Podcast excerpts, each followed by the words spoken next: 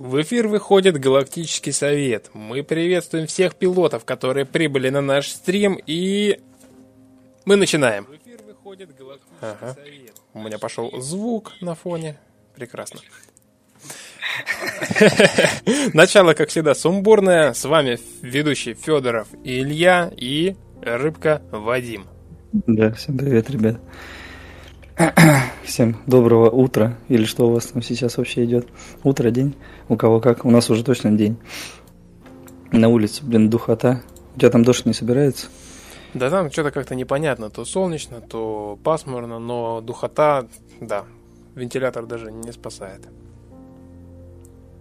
А, да, для всех, кто хотел, чтобы наш подкаст появился где-нибудь еще на, под, на платформах с подкастами, у нас есть отличная новость. Для тех, кто еще, конечно, не читал в группу ВКонтакте, там же тоже новость это появлялась.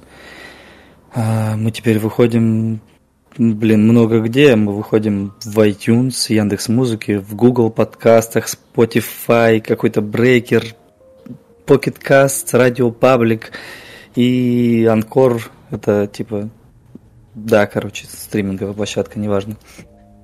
Поэтому, блин, все очень круто. Тот, кто сейчас не может нас слушать в прямом эфире, кому неудобно слушать с YouTube и так далее, ловите наш подкаст буквально через, не знаю, там, через несколько часов, а он будет уже в виде подкаста загруженный там. Я надеюсь на это. Правильно я говорю? Да, все правильно. Плюс ко всему, если кто-то хочет не прямо сейчас, конечно, но тем не менее, если кто-то хочет послушать предыдущие подкасты, можно посмотреть в описании к этому стриму и увидеть все ссылки на все платформы. Там, собственно, будут храниться все записи.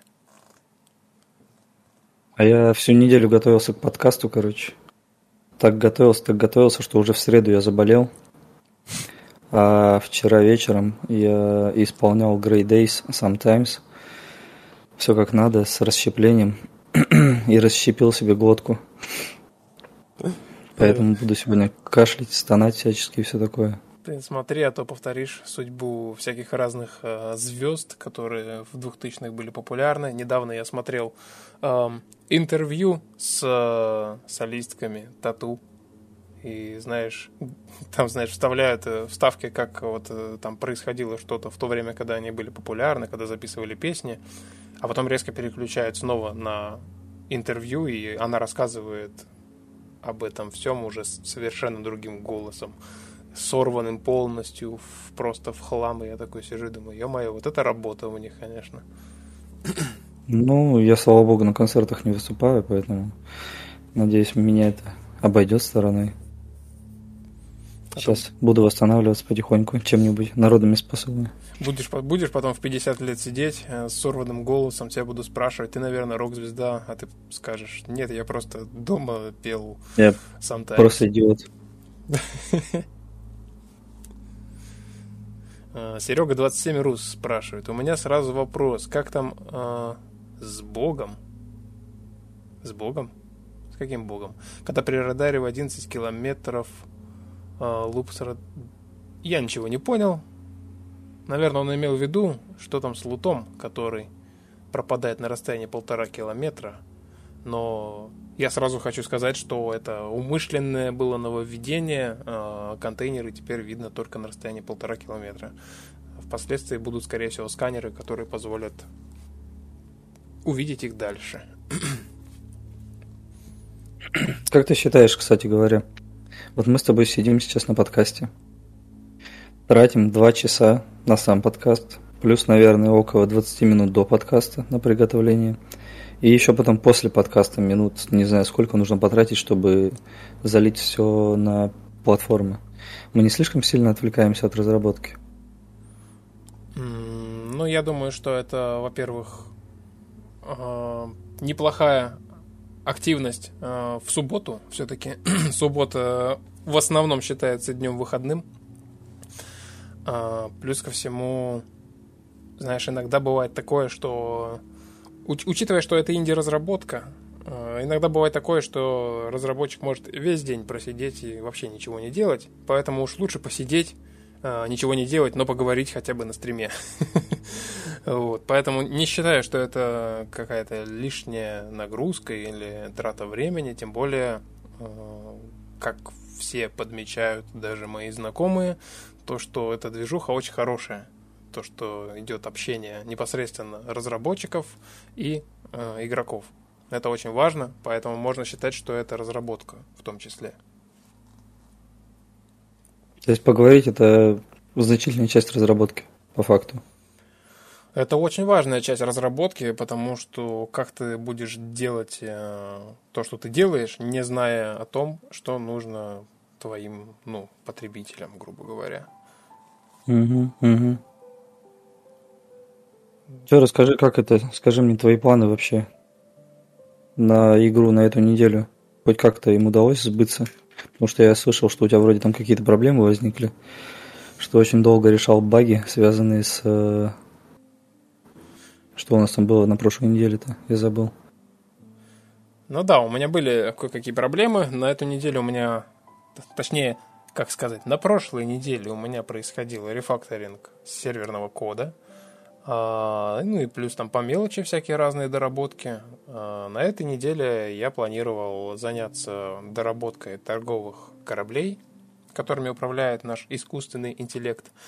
И, собственно говоря, как только я начал над ними работу, я выяснил то, что та работа, которую я выполнил на прошлой неделе, а, спровоцировало многочисленное количество багов. Именно серверных багов, достаточно критичных. Кстати говоря, э, старички, игроки, которые достаточно давно за проектом наблюдают, еще до выпуска в ранний доступ, они могут вспомнить эту проблему, и она снова о себе сказала. Это проблема, когда станции перемещались сами по себе куда-то там, э, там, не знаю, в центр сектора или за его пределы. Летишь ты себе, летишь на станцию, а она опа телепортировалась. Я выяснил, в чем была проблема. Точнее, я и в прошлый раз выяснил, но на этот раз она как бы уже в другом виде проявилась. И я вроде бы как на корню все-таки ее уже исправил. Но на это потребовалось несколько дней, поэтому мой план на текущую неделю не, не был завершен. Соответственно, поскольку не все всегда идет по плану, э, в общем-то и кое-какие вещи приходится периодически откладывать. Поэтому те, кто играет Star Citizen, не ругайтесь на Криса Робертса. У них, э, я уверен, таких проблем в тысячу раз больше, потому что проект гораздо масштабнее. И вот когда люди пишут, что эта игра никогда не выйдет, да, ребята, чем дольше ее делают, тем качественнее она будет на выпуске. Поэтому учитывайте все возможные варианты того, что происходит. А уже потом делайте выводы. Вот такой совет. Угу, угу. От багов никуда не избавиться. У всех вообще баги есть, в принципе. Вопрос только в том, как быстро они решаются, наверное, да? Да, ну Поэтому... и на самом деле от того, какая архитектура программы, тоже очень много зависит. И, соответственно, если она сделана на коленке, то и проблемы будут постоянно посещать, и проблемы достаточно глобальные. Поэтому некоторые проекты не просто имеют какие-то баги, они буквально сыпятся на глазах. Ты запускаешь игру, она уже сама себя сломала, ты даже ничего не сделал. Поэтому а, тем, кто занимается разработкой, тоже совет. Постарайтесь как-то думать на будущее о том, как ваша игра будет работать, когда вы будете ее развивать. И постарайтесь заложить в нее сразу потенциал, чтобы потом многочисленно не переписывать то, что уже работает. Э, собственно, вот у меня, наверное, первый раз произошло произошла такая ситуация, когда одна из э, механик э, подверглась полной переработке, точнее, даже не полной переработке, просто кое-каким изменениям именно в плане архитектуры кода, и, собственно, это влечет всегда за собой какие-то проблемки. Угу. Что, сразу расскажем про, про розыгрыш ключа или перенесем наконец стрима, когда будет народу побольше? Да, давай э, расскажем. Ладно, в общем, ребят, тема такая. Мы с Ильей, когда собрались первый раз делать подкаст, первый раз, или когда мы его уже заливали, mm-hmm. не помню, короче, неважно. В общем, мы потратили целых минут 15 на то, чтобы придумать название для подкаста. И в голову ничего не пришло толкового. назвали подкаст пока что просто Arcanum Team. Но Arcanum Team подкаст или подкаст Arcanum Team как-то звучит, короче, неинтересно, скажем так. И мы подумали с Ильей, что можно было бы подарить один ключ игры на игру. Один ключ? Да. Один ключ на игру. Человеку, который придумает самый прикольный, самое прикольное название для подкаста.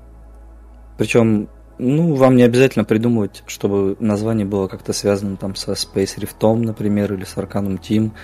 То есть просто любое название, которое просто будет звучать. То есть не обязательно привязывать название именно к, к игре, например.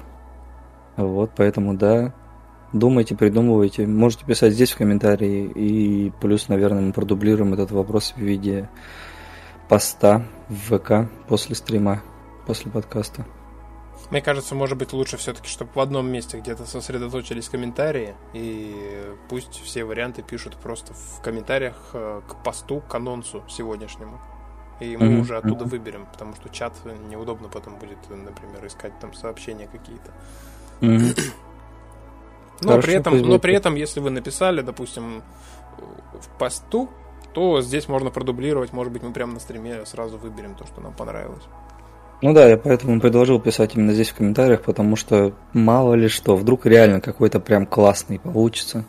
Вот здесь прям в комментах, тогда можем даже пост не делать потом после подкаста и просто отдать ключик тому, кто сейчас придумает. Мяукас подкаст. Хорошо, Леший. Мяукас подкаст. Хорошо, Леша, мы отзываем твой ключ обратно. Вот Зен а... хороший предложил вариант. Мне кажется, очень хороший вариант предложил Zen Grim. Space Rift Arcanum System. Он, он просто скопировал название текущего стрима и написал, что это лучшее название. Хорошо.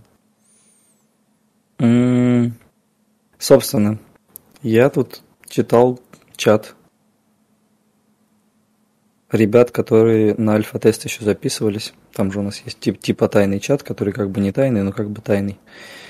Я начал обращать внимание, что люди часто задают один и тот же вопрос. Причем они задают его из раза в раз. Приходит условно новичок и спрашивает. А вот в игре вообще на чем основано противостояние? Я против кого борюсь-то? Против других игроков, против пиратов, против там, не знаю, кого еще там, против основных корпораций вообще? На чем основано противостояние в игре? Давай этот вопрос обсудим. А, я хочу сразу уточнить, этот вопрос про общий концепт игры, который будет реализован только на релизе, или про то, что сейчас происходит в игре? Наверное, будет правильнее поговорить о том, что будет на релизе. Ну, если говорить о том, что будет на релизе, то здесь есть несколько сторон. По факту это две, наверное, стороны. Это наша коалиция, Бастион, Орден и корпорации, которые создают игроки. А также есть вторая враждебная сторона, которую еще пока мы не ввели. Это Starnet. А, по сути, искусственный интеллект, который а, постоянно терроризирует сектора коалиции. А, основной конфликт основан на том, что эти две стороны ведут активную борьбу за космическое пространство, а конкретно за ресурсы, которые, в общем-то, можно добывать и использовать как основу для производства оборудования, кораблей, компонентов и так далее. А, между этими двумя сторонами есть еще третья, не сильно значительная, пираты, которые и тем, и другим немножко мешают. Точнее, они не то, что даже мешают, они так болтаются под ногами, скажем так. А, собственно, игрок может сражаться как с э, неписями, или как их правильно называют, нипы, э, не игровой персонаж, да, так и mm-hmm. с игроками, развивая собственную корпорацию, строя свои собственные заводы. А для заводов нужно захватывать сектора, а чтобы захватить сектор, необходимо его зачистить от враждебной стороны. И неважно, враждебная сторона это другая корпорация игрока, или это корпорация Starnet, или это пираты. В любом случае, это боевые действия. Поэтому игра включает в себя сразу как PvE составляющую, так и PvP составляющую. Но, опять же, на данный момент пока что э, больше идет PvE, э, захват секторов э, и вот эта вся политическая механика, она пока в разработке. То есть, по факту, если упрощенно и укороченно, то игрок сражается с другими игроками, но это не самая важная часть. Типа самая важная часть это именно противостояние Starnet. Да, когда Starnet уже будет введен в игру, он будет э, доставлять достаточно весомые проблемы. И тут уже на самом mm-hmm. деле от игроков будет зависеть, кто страшнее. Потому что может получиться так, что Starnet э, будет э, самой мощной корпорацией, которая захватывает сектора, а игроки стараются от нее отбиться. Либо наоборот, может появиться какая-то игровая корпорация, которая там, захватила все, что можно, и получилась монополия. Но при этом Starnet будет активно пытаться отбить позиции обратно.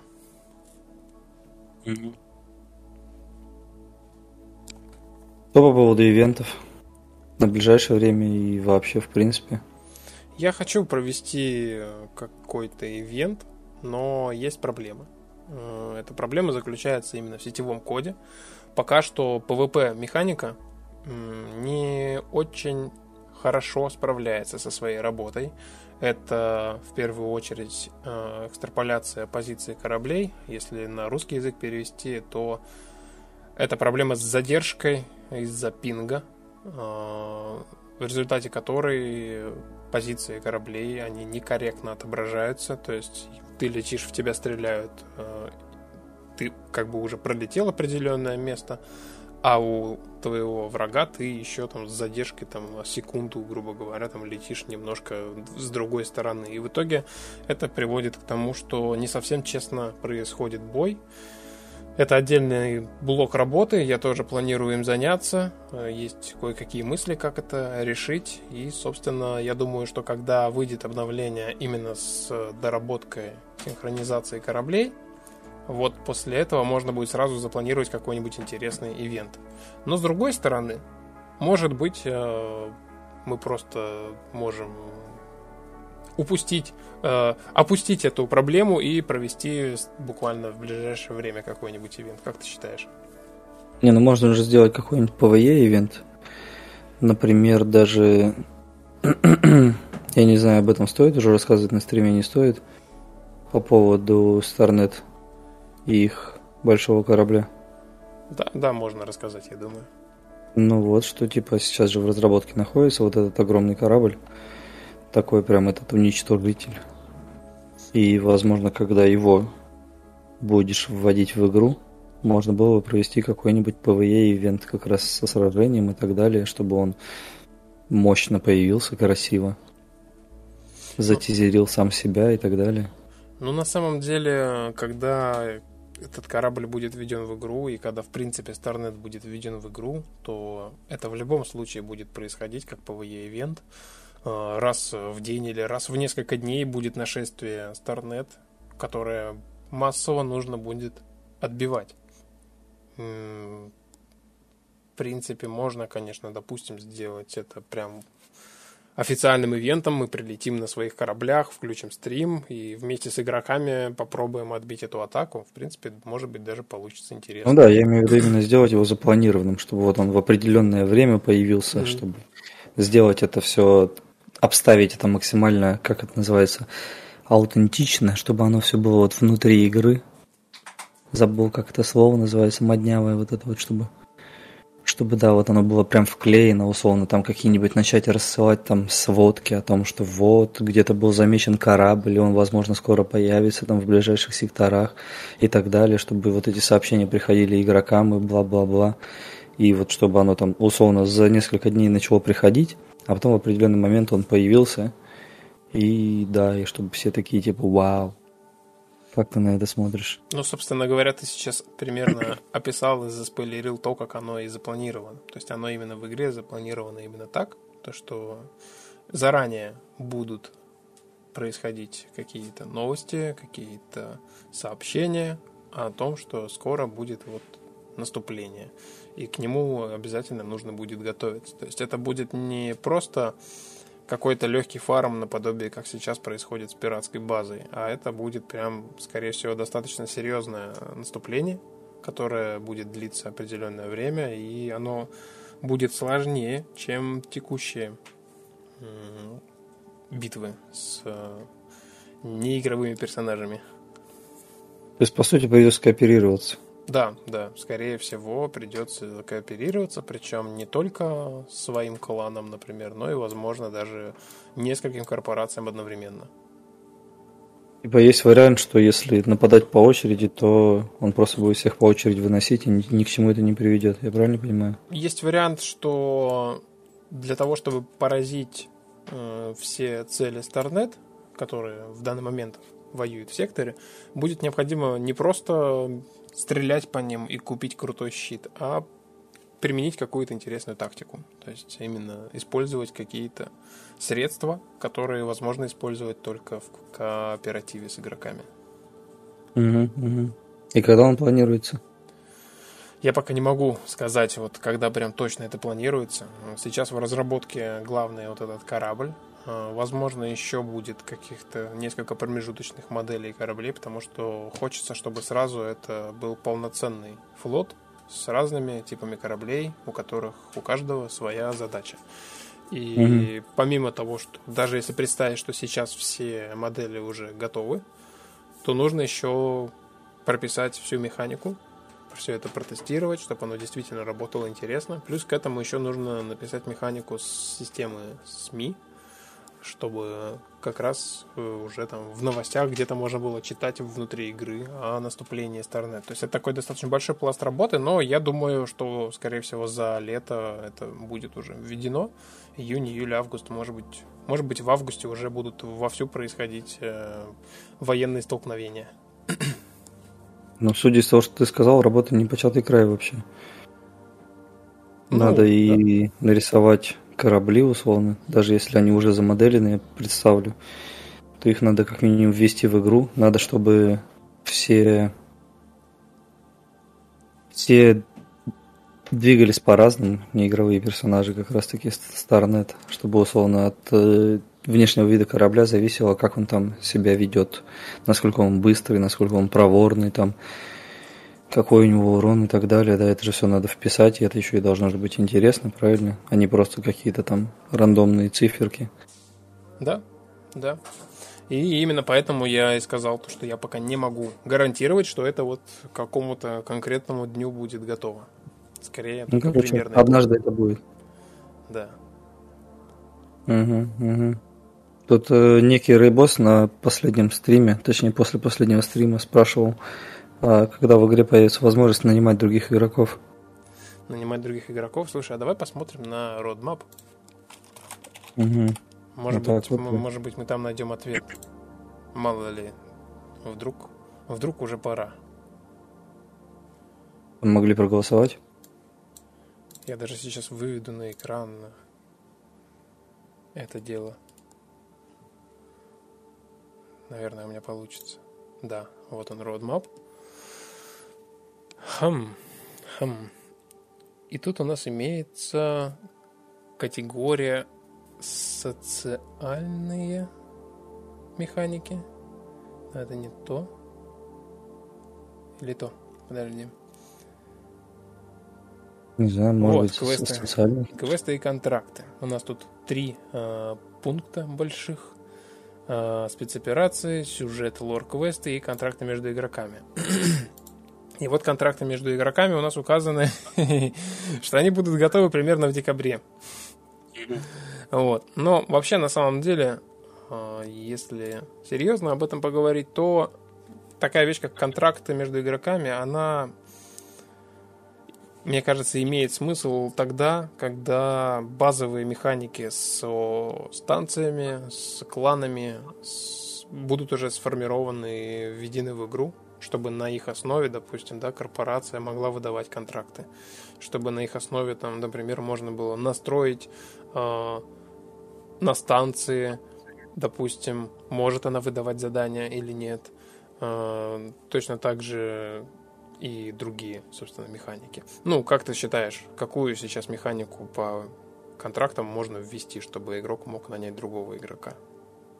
Ну, на, например, поставки товара на станцию, как пример. То есть, условно говоря, у меня есть станция, и она выдает задание на поставку товара. Да, накопать там руды какой-нибудь. Угу. Это задание игрок самостоятельно создает вручную и выдает другому игроку, то есть предлагает. Или станция просто в автоматическом режиме предлагает это задание. Ну, идеальный вариант, если станция сама это делает без игрока. Uh-huh. То есть ты просто поставил галочку, что вот если у тебя остается там меньше, например, 80%, то станция начинает себе заказывать ресурсы. Ну и станция, собственно, да, отправляет задание другим игрокам. Uh-huh. Ну, в принципе, на самом деле, такой вариант можно организовать. Это не такая проблема. Так что, может быть, я постараюсь это сделать э, как-то не к декабрю, а пораньше. Ну, еще относительно контрактов, там Серега задавал вопрос в, на сайте, в идеях. Он э, предложил повысить награды игрокам, если они проходят какое-то задание в пати. То есть сейчас в пати нет смысла проходить задание, потому что типа вся награда делится на всех, она как бы остается того же самого размера. И получается, что если бы ты исполнил задание один, ты бы получил всю сумму один. А когда вас типа толпа, то там делится, и все получают по какому-то там мизерному кусочку.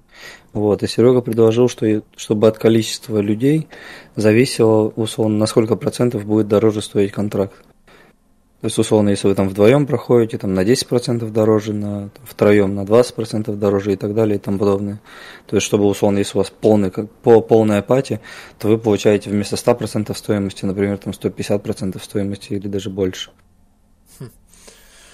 Ну, в принципе... Мне кажется, что идея на самом деле хорошая, потому что, ну, реально, это бы подтолкнуло именно игру в команде, да, потому что, ну, вам проще размотать противника, например, втроем, вчетвером, но при этом вы как бы и денег получите неплохо.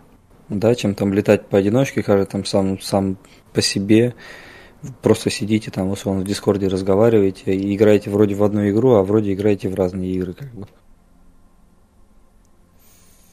Надо подумать, надо подумать. Может, может быть, стоит, конечно, сделать. У меня, у меня почему-то сразу появилась мысль, может быть, поощрять именно выполнение нескольких заданий. То есть, условно, сделать, чтобы когда вы выступаете в группу, у группы появляется счетчик, типа коэффициент эффективности.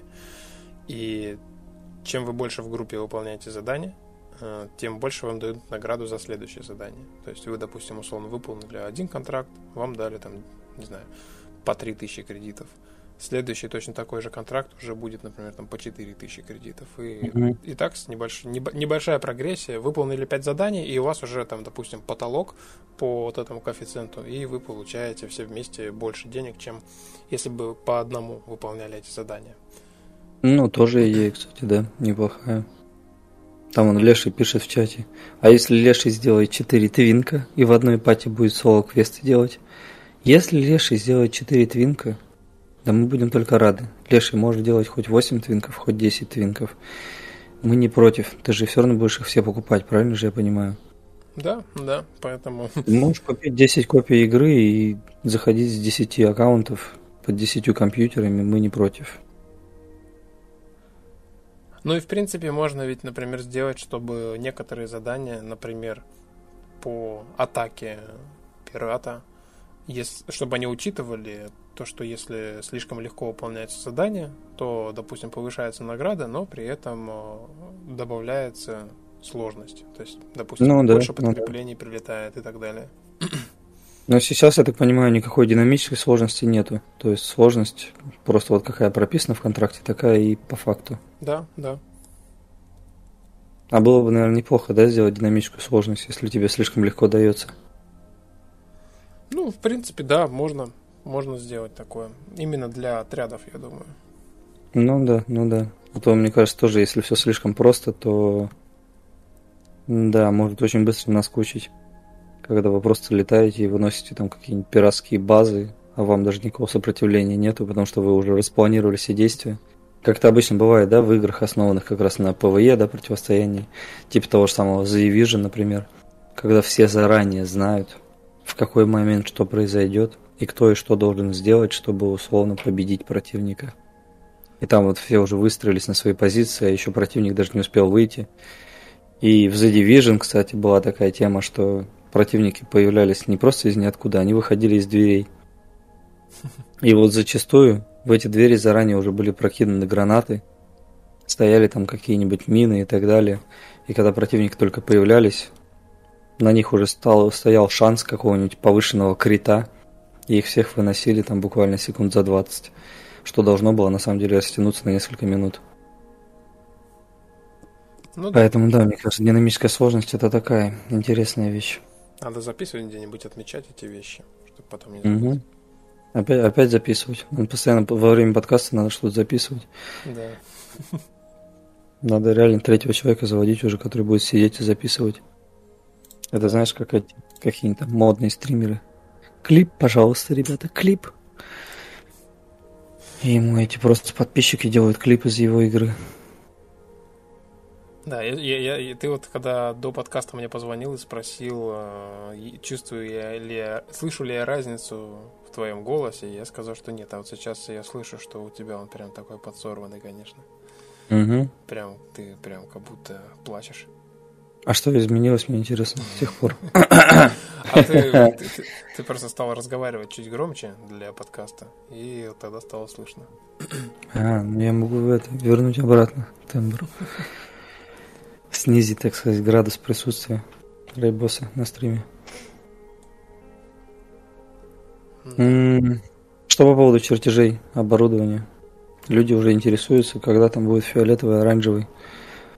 Грейт, Лут и так далее. Ну, по поводу, Еще кстати, по поводу оборудования, да, кстати, я хотел сказать, то, что, во-первых, я планирую в какое-то ближайшее время, может быть, может быть, в июле, э, сделать отдельный какой-то патч, в котором будет именно контент введен в игру. То есть это будут какие-то пушки различные, там оборудование, э, радары, щиты, э, вместе с кораблями, которые уже готовы, у нас уже готова модель Black Mouse, черная мышь и корвет э, для бастиона. И я думаю, что, скорее всего, в каком-то в одном патче будет прям большая пачка новых предметов. А, что касается редких предметов, там, фиолетовых, оранжевых, я тоже очень хочу их уже видеть в игре, но я хочу сначала сделать какие-то активности в игре, за которые можно будет получить эти предметы, чтобы они действительно были редкими, да, то есть чтобы их нужно было добыть. И пока я это не сделал, э, супер редких предметов пока, наверное, не будет. Но хотя, опять же, я говорю, может быть, до того момента, когда этот патч наступит с контентом, чего-нибудь уже в игре появится еще. Слушай, кстати, а у кораблей есть э, цветовая индикация какая-то? Да, есть. Она такая более условная. Например, у нас первый оранжевый предмет это как раз э, корвет э, пиратский. Угу. Я просто хотел с тобой давно уже обсудить вопрос по поводу того, что ну вот сейчас стоит ограничение, да, что не на все корабли можно ставить, например, пушки, да, какие-нибудь оранжевые или еще что-нибудь вроде этого. Угу. И я вот э, условно у меня была идея, что может быть создать, условно, для таких кораблей какие-то свои пушки оранжевого качества. Ну, то есть, например, это там оранжевый пулемет. Как таковой он как пулемет мало может дамага донести, например, серьезному, да, какому-нибудь кораблю, там, угу. тому же самому корвету или еще что-нибудь вроде этого. Но вот в противостоянии именно маленьких кораблей, за счет того, что он будет отгрызать быстро, по чуть-чуть, но быстро, да, он будет составлять какую-то конкуренцию значительную. То есть просто мне бы хотелось, условно, добавить вот этой вариативности того, что у тебя не напрямую от корабля зависит, э, насколько ты хорош. Ну, типа сейчас, будем честными, да, а, есть один корабль, по-моему, который прям тащит. И это кто он? Десайдер? Нет, сейчас это уже... Сейчас фокус сместился на бастионовский Вольф. На Вольф, на новый который. Но стоит учитывать, что там тоже надо, надо проверять и тестировать. Там э, как раз Леши с ребятами, насколько я знаю, проверяли, сравнивали, во-первых, там корабль Ордена ОСФ и корабль Бастиона БСФ. И то есть там был, знаешь, у, у орденовского корабля ставится мощный щит, но две пушки. А у бастионовского легкий щит, но при этом четыре пушки. И там такой баланс, что кто где победит, там непонятно, потому что один-один был счет у них. Uh-huh, uh-huh. Вот. И, собственно говоря, десайдер, насколько я понимаю, он уже таким спросом не пользуется, потому что он э, менее маневренный uh-huh. и, и он менее маневренный. Ну вот, а я имею в виду, чтобы именно какие-то корабли, они стали более, скажем, желанными для покупки. То что ты даже, условно, на легком каком-то истребителе, да, летая, можешь его, в принципе, оборудовать чем-нибудь неплохим, да, то есть, когда ты даже вот смотришь на эту цветовую индикацию, ты же понимаешь, что условно вот есть синяя пушка, есть зеленая пушка, и ты такой, ага, зеленую я не то чтобы уже как бы и хочу. А когда есть еще и оранжевая, то есть она может быть по факту даже, ну, если, например, взять оранжевый пулемет и поставить его против, например, синей какой-нибудь медленной пушки. Синяя медленная пушка за один выстрел будет отнимать явно больше. Но оранжевый пулемет за счет того, что он, например, будет медленнее перегреваться или еще что-нибудь такое, он будет э, просто наносить урона в минуту больше. Ну, я понял. То есть, условно говоря, это логично сейчас сделать. Вообще, изначально, как все происходило? У меня вот эта механика по ограничению цвета оружия, она была введена, потому что не было других никаких ограничений. То есть, условно, на легкий истребитель можно было абсолютно любую пушку поставить. Но недавно мы ввели э, механику слотов, когда конкретная пушка подходит к конкретному слоту. И, соответственно, угу. уже ограничение по цвету, возможно, уже не так актуально. Достаточно просто сделать, чтобы был, например, там э, слот, там сейчас вот V40, да, это вот легкий истребитель, легкий слот. Угу. Потом, допустим, сделать, чтобы, допустим, там у десайдера уже просто был другой слот, да, там v, V60 какой-нибудь там. И у него уже тоже свои пушки отдельные, по, по разные по цвету. И при этом ты и на легкий истребитель можешь найти какую-то оранжевую пушку именно под этот слот. И, собственно, под десайнер. Но uh-huh, в любом случае у десайдера она будет там потяжелее, покрепче. И, соответственно, десайдер тоже уже, опять же, станет немножко другим кораблем, да. Сейчас десайдер отличается от БСФ только тем, что он менее маневренный. И у него ставятся там условно фиолетовые пушки, а на БСФ нельзя. А тут уже будет отличие в том, что и на БСФ можно поставить там какие-нибудь фиолетовые пушки оранжевые, и на Decider, но это изначально разные классы пушек. Ну да, ну да, что-то вроде этого. Мне кажется, что это будет интересно. Именно возможность условно прокачать до топа, да, у свой корабль. Да. Что да, должны оставаться корабли условно там уровня исследователя, который, ну, он как бы исследователь, что вы от него хотите? поставить у него движок там в 10 знаешь, или еще что-нибудь такое. Ну, типа, ну как вы себе это представляете? Да, но при этом есть же какие-то корабли, типа того же самого БСФ, да, он же поинтереснее, чем исследователь. И многим, я уверен, что многие хотят на нем кататься до предела, вот условно, пока вот он прям уже, когда ты встретился с каким-нибудь там, не знаю, с корветом, вот только тогда ты уже такой, ну ладно, ладно, сейчас уже борщинул, ладно, вот сейчас взорвался, хорошо. Что-то такое. Там да. ребята в чате вроде довольны идеей, короче. Ну, у меня, у меня еще появилась э, мысль сейчас сделать, например, таким образом, что мы не убираем ограничения по цвету на слот, а мы делаем возможность прокачать корабль. То есть, например, ты берешь исследователь, да, у него там ставятся только белые пушки но, допустим, найдя определенные ресурсы, найдя какие-то специальные компоненты, ты можешь прилететь на определенную там научную базу какую-то, да, и совершить апгрейд корабля и uh-huh. сделать таким образом, чтобы к нему подходили более крутые пушки. Да, вот это будет прикольная тема, кстати, апгрейд именно кораблей, условно простых кораблей превращать в зеленые, в синие корабли и так далее. Да. Мне кажется, в этом явно что-то есть. Это было бы прикольно, да, слушай. Классная тема. Плюс ко всему можно сделать, например, такую систему, чтобы у корабля можно было улучшать несколько каких-то направлений. То есть, условно говоря, можно прокачать, например, вооружение, можно прокачать э, щиты, и можно прокачать, например, двигатели. Или, допустим, прочность увеличить, да, и ты как бы можешь совершить, допустим, всего несколько итераций, то есть условно там три раза апгрейднуть его, но при mm-hmm. этом, но при этом ты, то есть можешь либо в одну сторону его улучшить, либо в другую, то есть это сделает более индивидуальные, в принципе, корабли. Mm-hmm. Mm-hmm. Улучшает да, одно, ты теряешь возможность улучшать другое. Возможно даже сделать, чтобы сам коэффициент улучшения зависел от, например, там, того, какие именно ты ресурсы используешь или типа того. Ну, здесь можно на самом деле привязать к личной прокачке персонажа, например. Да, тоже отличный вариант. То есть мы с тобой говорили про, например, а, собственные именно станции, где ты можешь сам что-то крафтить, да, пушки создавать, там какие-нибудь обвесы или еще что-нибудь вроде этого. И вот Таким образом, ты прокачиваешь свой уровень именно мастерства. И условно этот уровень мастерства можно привязать к тому, как насколько хорошо ты можешь грейдить свой корабль, к примеру. Да, причем интересный вопрос сразу, смотри, а, можно сделать, чтобы улучшение происходило именно, грубо говоря, руками самого игрока, да, то есть ты просто там условно прилетел на какую-то базу и улучшил, и у тебя прокачался навык. Либо, например, сделать, чтобы ты мог построить станцию, на которой можно улучшать корабли. И mm-hmm. именно прокачивается, например, либо сама станция по количеству, допустим, кораблей, которые улучшили на ней, либо прока... прокачивается за счет станции прокачивается скилл игрока, и при этом за счет скилла игрока станция становится лучше, и, соответственно, игроки будут, допустим, летать к какому-то конкретному игроку или корпорации, улучшать свои корабли, потому что они будут знать, что вот у него вот такое качество. Да, да, да.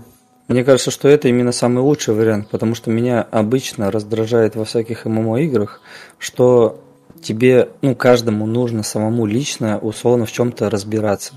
Ты вот хочешь, чтобы у тебя было прям отличная какая-нибудь там меч там или отличный, не знаю, щит, что угодно там, да, бронежилет, или как он там называется у них в играх, ну ты понял, короче.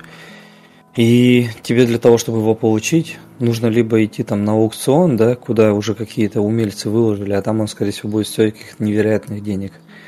Либо самому долго и упорно в игру прям бегать, бегать, бегать, бегать, бегать, постоянно вот делать одно и то же действие, одно и то же действие, которое тебя уже просто, который тебя замучил, от которого ты устал уже давно-давно, но ты это продолжаешь делать для того, чтобы просто поднять свой уровень, там, например, создания там оружия. И мне кажется, что вариант, когда условно какой-то игрок вот создал именно, ну, например, мастерскую, да, по именно поднятию уровня там корабля или еще что-нибудь вроде этого. Можно назвать это как угодно, там прокачка корабля, там тюнинг, не знаю, любое слово придумай, короче, неважно. Вот, что уже какой-то игрок создал, у него, условно, он сам там свои корабли уже целую кучу как-то там проапгрейдил, плюс его друзья прилетели к нему, проапгрейдились и так далее, и за каждого такой апгрейд он, условно, чуть-чуть-чуть-чуть получает себе опыта. И в итоге он уже может все лучше и лучше делать, и каждый игрок может к нему прилететь и за определенную там плату, извините, за определенную плату получить какое-то повышение, короче. Мне кажется, это самый лучший вариант.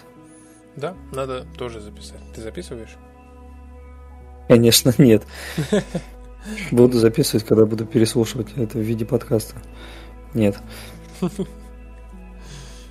Но идеи хорошие. Угу. Вот как раз да. сейчас Little Big Story написал «Привет всем, Илья. Как считаешь, когда релиз будет? Ведь ты как разработчик стремишься отполи... Э, отполировать продукт до готового в целом, а это как с тюнингом». А, вот я согласен, кстати, с тем, что отполировать всегда... Отполи... Отполировать продукт — это бесконечный процесс. А, есть пункты в роадмапе, но в последнее время э, работа двигается как-то вне роудмапы. То есть улучшаются какие-то вещи, которые там не вписаны.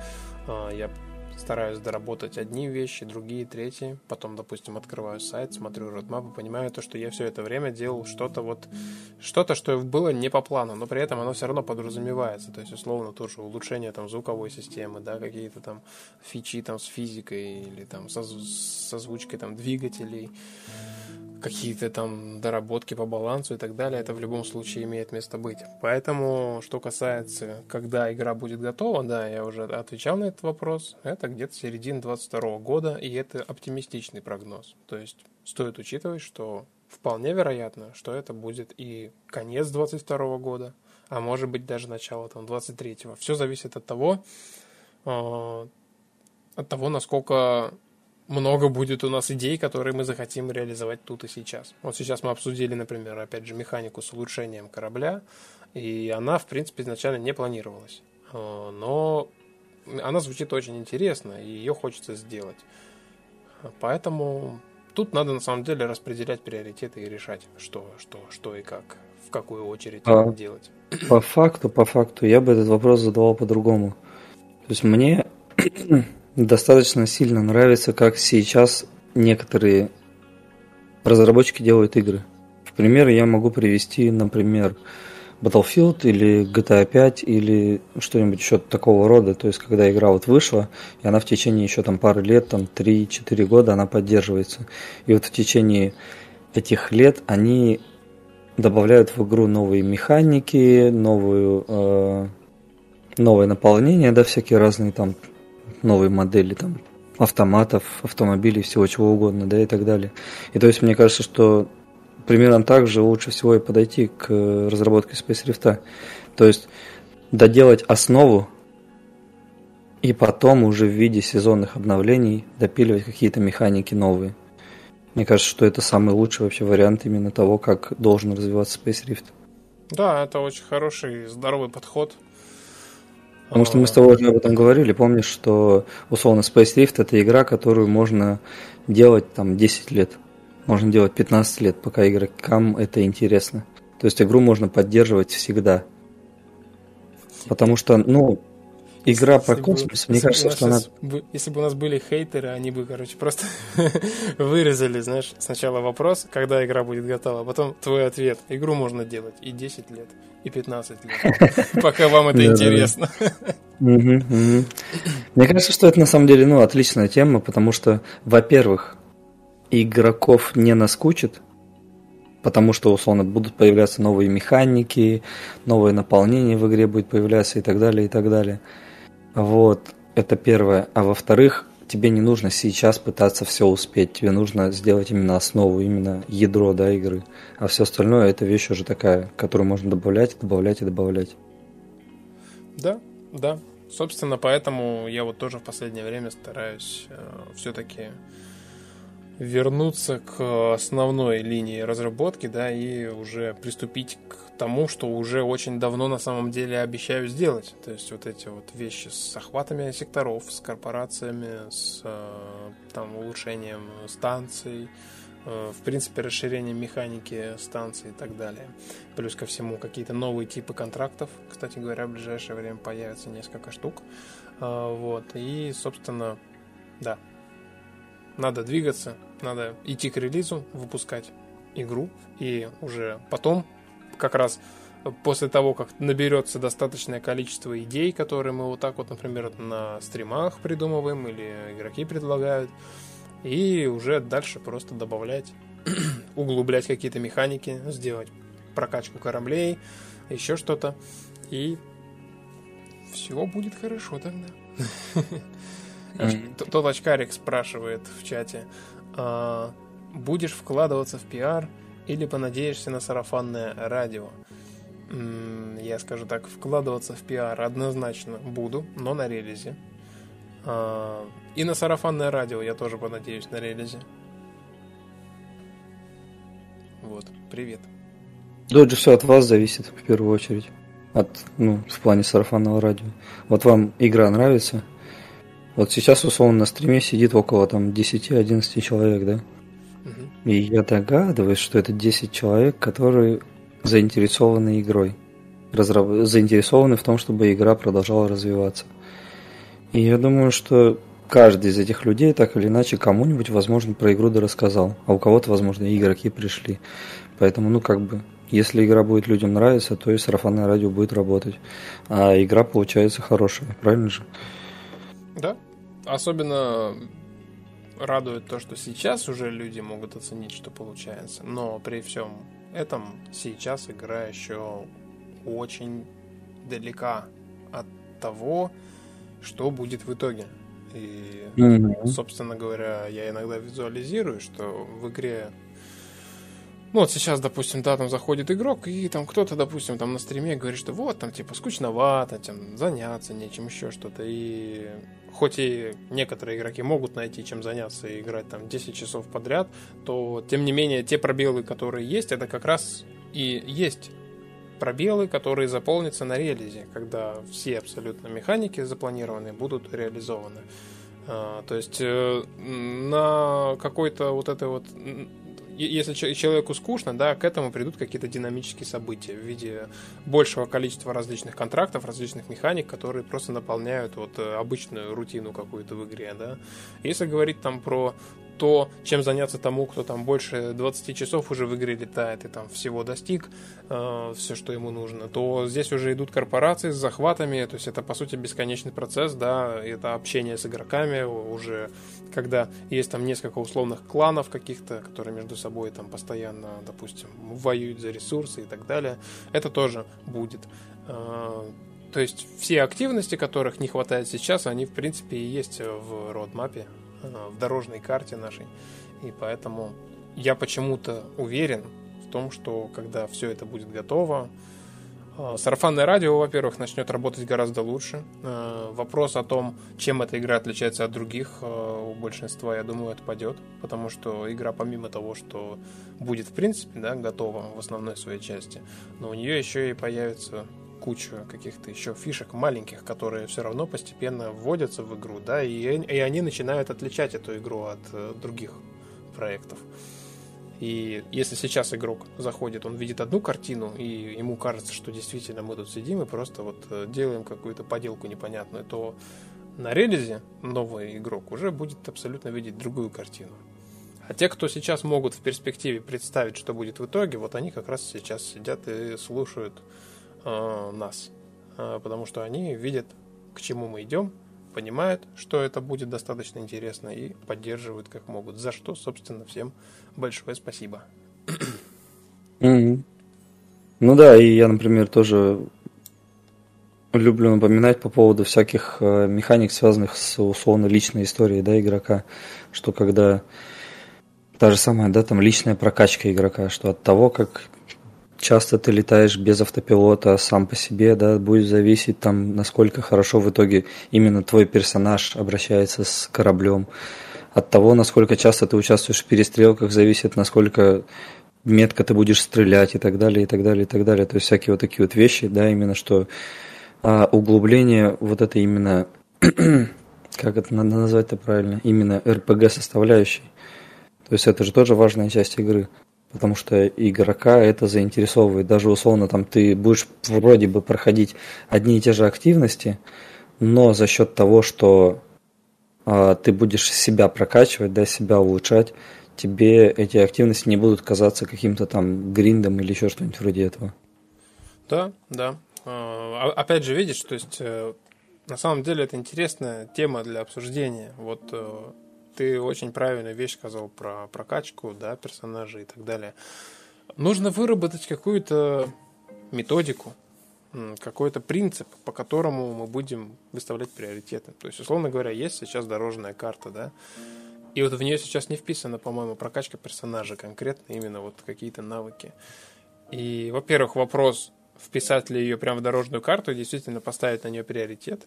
А, и если это сделать, то в каком порядке это выполнять. Кстати говоря, пока я про это говорил, сейчас у меня даже сразу ответ, собственно, на вопрос появился. Я открыл дорожную карту и увидел то, что э, благодаря э, разработчику этого сайта э, Zenu у нас есть, э, сейчас покажу, выведу на экран, у нас есть голосование за каждый пункт. И очень удобно то, что я сейчас могу открыть дорожную карту, и если я, допустим, в замешательстве и не знаю, чем заняться, да, вот у меня сейчас, по сути, по идее, да, я сейчас должен бегать э, просто и гореть от того, что у меня уже одновременно сейчас должны быть в разработке контракта между игроками, сюжет, одновременно ремонт корабля, обмен, топы, рейтинги, прокачка группировок, СМИ. Короче, все нужно сделать. Оно уже сейчас, вот оно как бы должно быть в работе. Постепенно, понемножечку, достаточно большие сроки, но тем не менее.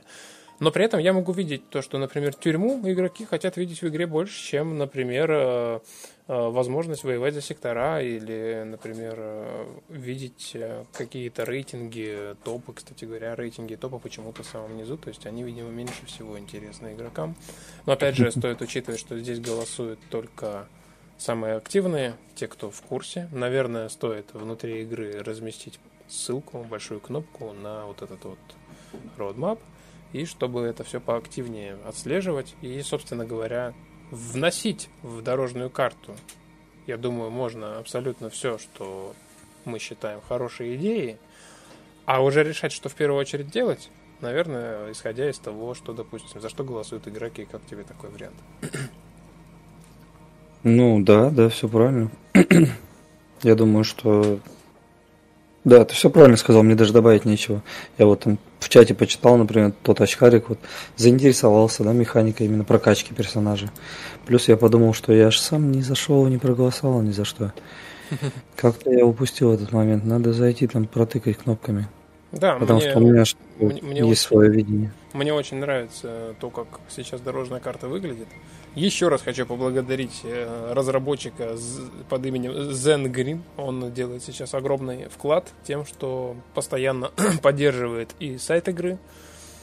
И вот недавно у нас появилась, кстати, возможность посмотреть на список корпораций внутри игры, количество участников корпорации. И самое главное, можно через сайт загрузить логотип вашей корпорации – в формате PNG в разрешении 1024 на 1024 пикселя и с прозрачным фоном желательно. И эти эмблемы будут использоваться внутри игры, чтобы отображать, например, на странице, ну, в меню корпорации, допустим, рисовать на кораблях, на станциях, на рекламных счетах, э, при входе в сектор и так далее. То есть это все... Да, просто отлично вообще, это великолепно. Это, это все, да, сейчас способствует именно... То есть непосредственно сайт, он будет очень тесно связан с игрой, и это тоже меня очень сильно радует. И я очень долго думал, как же реализовать именно загрузку логотипа в игру игроком.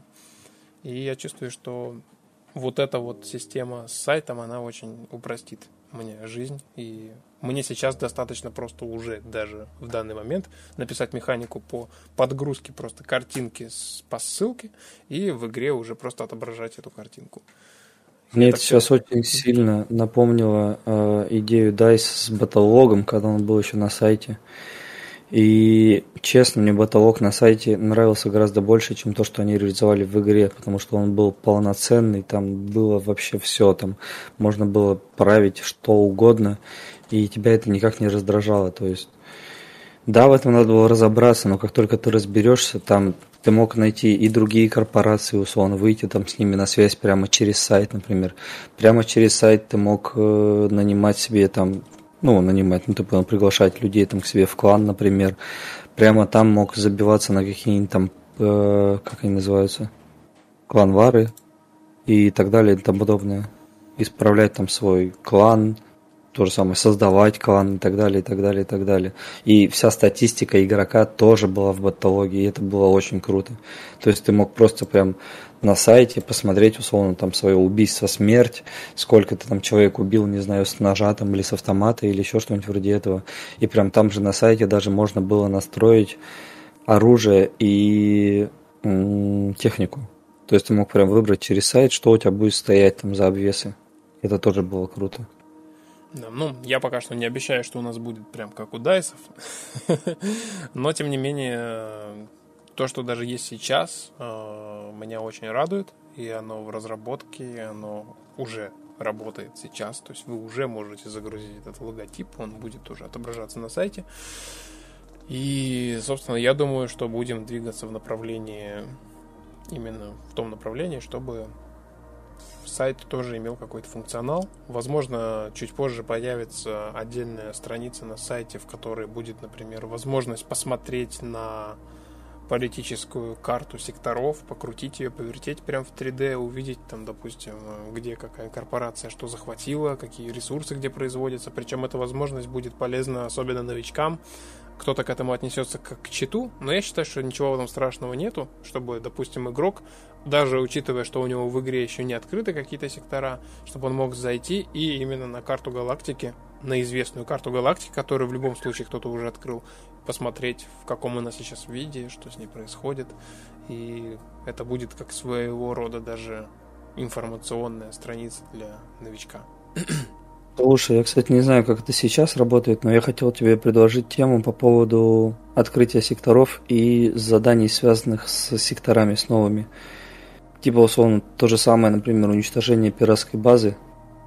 То есть, когда генерируются новые сектора. И в одном из новых секторов, например, появляется пиратская база. И, допустим, какая инстанция отправляет тебе сразу задание на пиратскую базу. Угу. Ты просто тыкаешь, условно, по иконке и летишь туда, куда тебя везет, короче, да, этот автопилот. Угу. Но если сектор еще не открыт, тебе вообще выпадают задания на эти сектора? Да, Если в секторе да. еще не был никто из игроков. Да, выпадают. Потому что, ну, мне бы хотелось сделать именно такую тему, чтобы не открытые сектора, ими автопилот не мог пользоваться. И не только автопилот, чтобы туда не могли задания приходить. Ну, в принципе, логично, да. Я, наверное, так и сделаю. Запиши, пожалуйста. Запиши. Опять. Ага. То есть, потому что сейчас бывает такое, что ты, например, улетел в какой-нибудь далекий-далекий-далекий сектор, и ты вот хочешь из этого далекого сектора вернуться, например, ну, не знаю, в орбиту Андриода.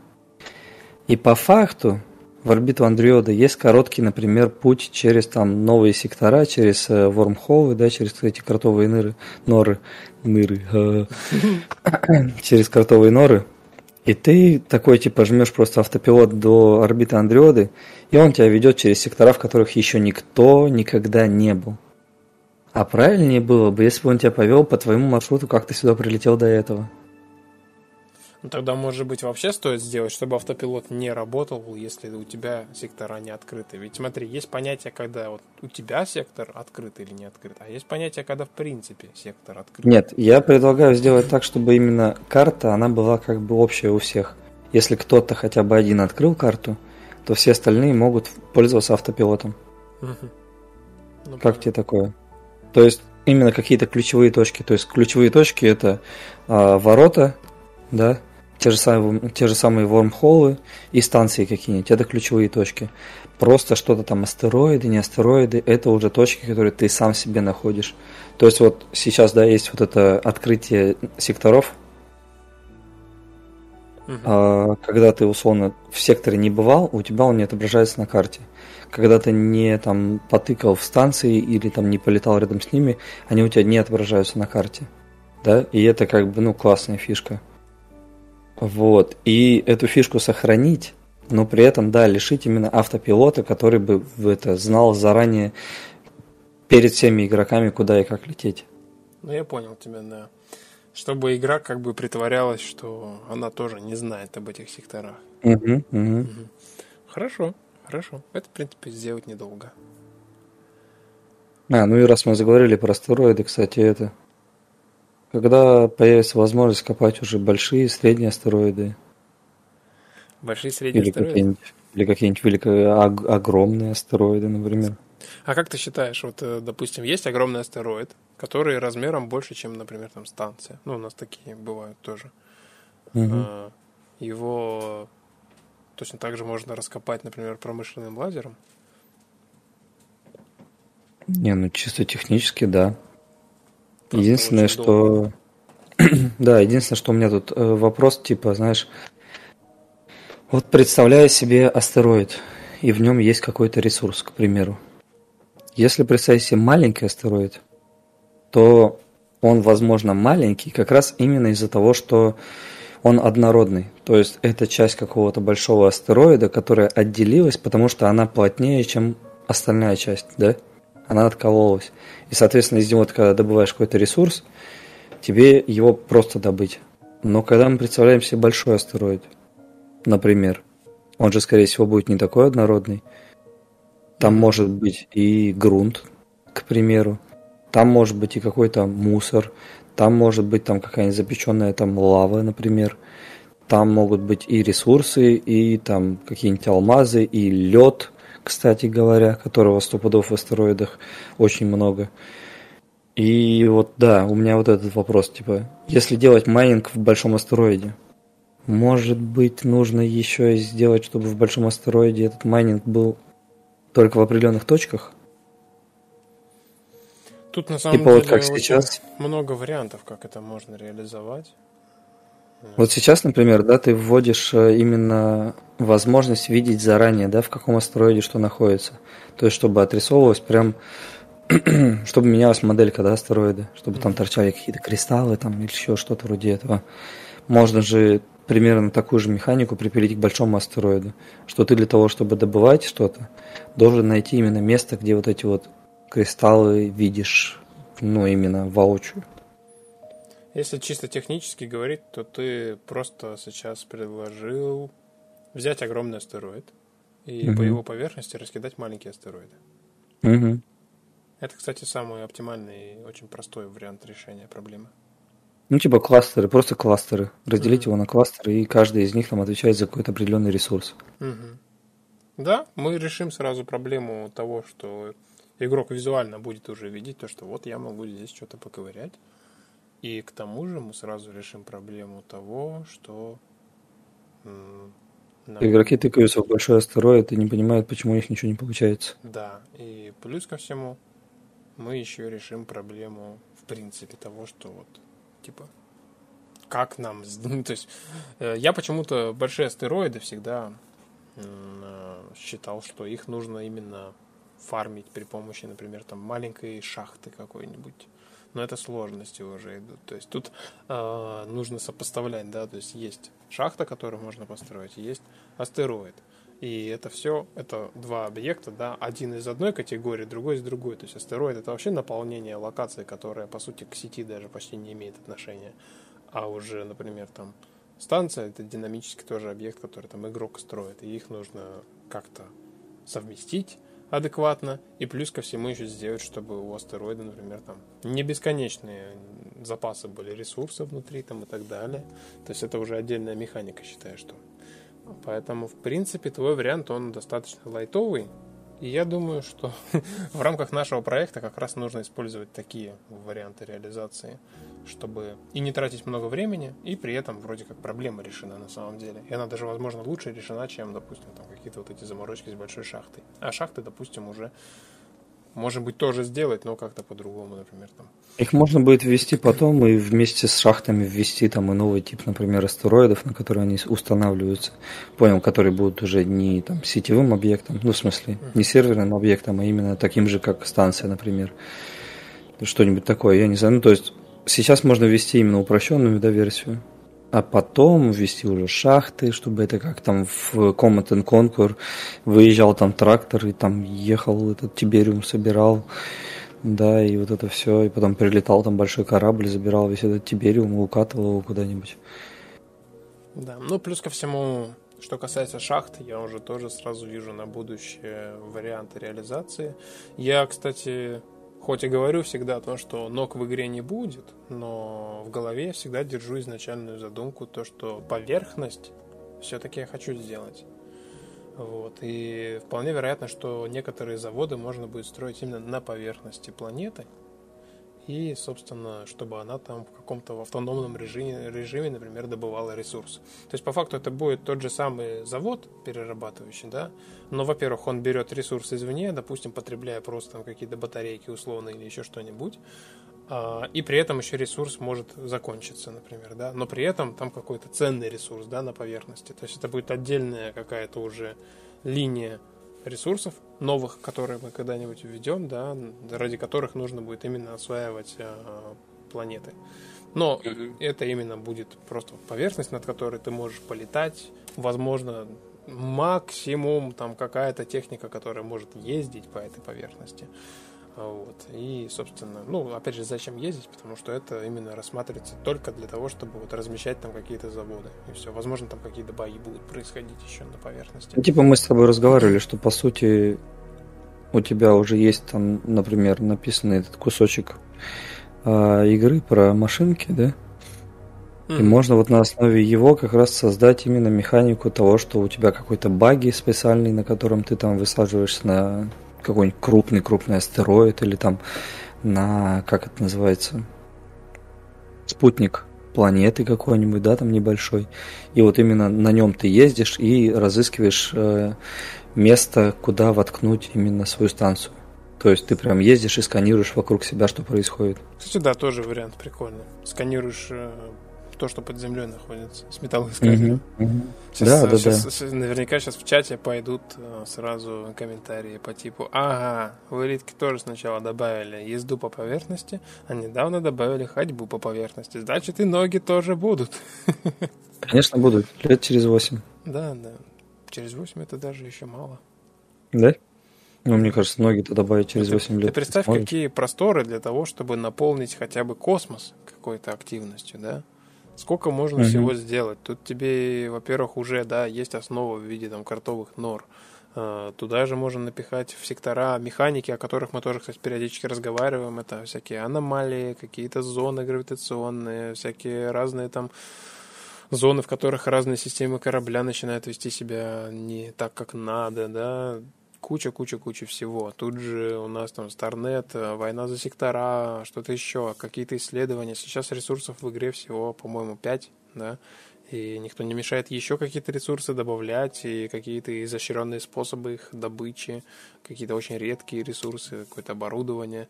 Никто не мешает. Вообще у всех с космосимами всегда есть ассоциация, то, что должны быть инопланетяне. Не просто там какие-то дроны, там, да, а ино, именно инопланетяне, прям разум какой-то, да. Опять же, вот... Я теперь... максимальный противник инопланетян, вообще вот прям мимо, короче.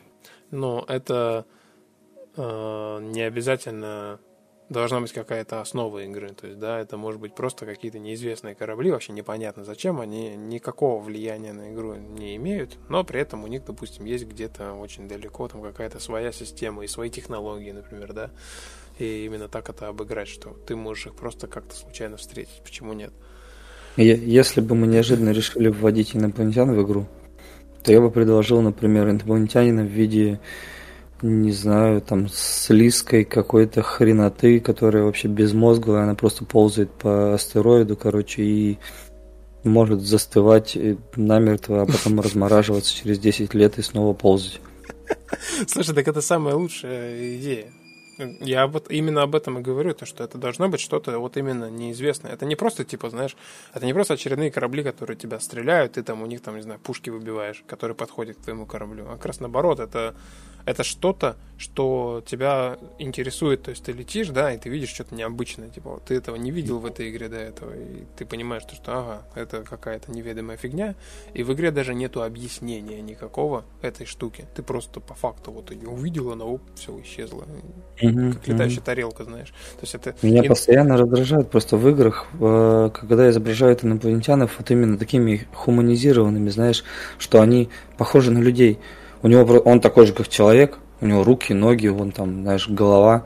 Только у него на голове какая-то морда дебильная, короче, типа. И он инопланетянин. Да, и он еще разговаривает на том же языке, что и ты. Чего вы решили, что когда вы найдете инопланетян, они будут похожи на человека? Вариантов, как может развиться жизнь, масса вообще.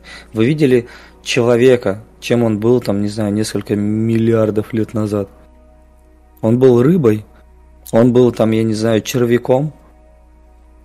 Он был э, маленьким грызуном, а потом стал маленькой-маленькой обезьянкой.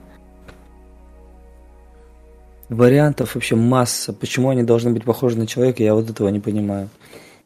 Ты возьми все что угодно. Mass Effect, э, Звездные войны какие-нибудь там, да? Что еще такого можно привести в пример? Давайте там в чате пишите мне игры, в которых инопланетяне выглядят как люди, только с другими мордами. Да, все что угодно. Тот же самый там Звездный путь. И какого хрена вообще? У вас вообще с фантазией все никак. Мне понравилось э, в этом плане. Это на самом деле единственное, за что мне понравился фильм «Прибытие». За то, как они там отобразили инопланетный разум вообще. Да, да, да. Вот они вообще не были похожи на людей. Во-первых, они не были похожи на людей внешне а во-вторых, у них само восприятие мира, да, скажем так, другое. Мне понравилось, как они и... пытались именно контакт установить. Собственно, именно от этого я отталкиваюсь, когда э, говорю про инопланетян в том же Space Rift. То есть это должна быть какая-то неизведанная штука, непонятная, которая ведет себя ну, не так, как ты ожидаешь по факту. Я именно говорю, что это не должен быть там, я не знаю, там, летающая тарелка там или еще что-нибудь такое. Если инопланетянин, то это что-то должно быть максимально необычное, неожиданное, да? Или наоборот, там, это может быть инопланетянин, даже не такой же, как мы, а условно планета могла бы выглядеть там, не знаю, миллион лет назад. Вот, 10 миллионов лет вот назад. Зная то, что ты э, работаешь тоже над этим проектом, я специально затеял разговор про инопланетян. Потому что я знаю, что ты их придумаешь очень хорошо. Я? Да. Не выдумывай. Да. Да. Что-то мы как-то ну, совсем чат да. читаем, или они там сами с собой разговаривают? К нам-то есть вопросы? Я хотел на самом деле это, скажи мне, к чату обратиться уже в конце, скажем так, когда стрим будет подходить к концу. Потому что сейчас там, во-первых, они разговаривают больше между собой, а не с нами. Либо обсуждают то, что мы уже сказали. Вот, а во-вторых, ну, скажем так, чтобы именно последняя часть стрима была, как обычно, у нас самая скучная, потому что мы там тупим, что-то там читаем, потом отвечаем, потом опять тупим, опять читаем, отвечаем. Я хотел именно перенести это наконец. Поэтому я думаю, что если у кого-то останутся вопросы неотвеченные, они смогут продублировать их в конце. Поэтому, да, сейчас просто уже все темы обсудим из э, повестки. Ну хорошо, хорошо, я тебя услышу. Угу. Можем, собственно, перейти к корпоративным механикам. Например, те же самые станции корпораций, которые, я, я так понимаю, общая для всех, но есть у нее один владелец и так далее. Я на самом деле хотел сделать буквально на две минутки перерыв, поставить чайку, mm-hmm. точно в горле пересохло. Вот, и, может быть, небольшую паузу возьмем и продолжим. Или, может, ну, ты давай, пообщаешься пока да. с ребятами. Да не, с моим голосом лучше не общаться ни с кем. Хорошо. Тогда, ребята, перерывчик 5 минут.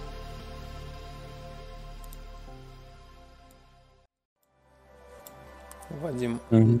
ты здесь? Угу. Прекрасно. Там людей не отпускает, короче, идея по поводу инопланетян. Ага. А, и Леший интересную идею накинул. Типа, а я бы за инопланетян поиграл. И я вот подумал, что если мы там лет через 13 решим ввести инопланетян в игру, я бы, возможно, даже сделал кнопку переродиться за инопланетянина. Но без выбора расы инопланетянина. Вот ты можешь, например, переродиться за какую-нибудь там, ну, типа морскую звезду, которая просто лежит на поверхности астероида и даже не ползает, она просто сосет из Земли питательные вещества. Слушай, мне кажется, знаешь, как это лучше всего реализовать? Ну, mm-hmm. я сейчас сразу с бизнесовой точки зрения тебе скажу. Это должна быть отдельная игра в Steam, mm-hmm. которая полностью завязана на Space Rift. То есть на том же сервере ты подключаешься абсолютно к тому же серваку, абсолютно к тем же системам, секторам, но ты, у тебя абсолютно другой геймплей. Просто полностью другой. Ты играешь просто... Блин, это же то же самое, что я тебе предлагал по поводу высадки на планеты. А, высадка на планеты это одно, понимаешь? А, это как бы стандартная система, да, то, что ты там сделал космосим, сделал там, а, типа... Э, понимаешь, высадка на планеты я скажу тебе, почему я сейчас это вообще предложил. То есть высадка на планеты – это продолжение механики, да, то есть ты играешь за того же персонажа. То есть ты, по сути, тот же человек, который управляет космическим кораблем.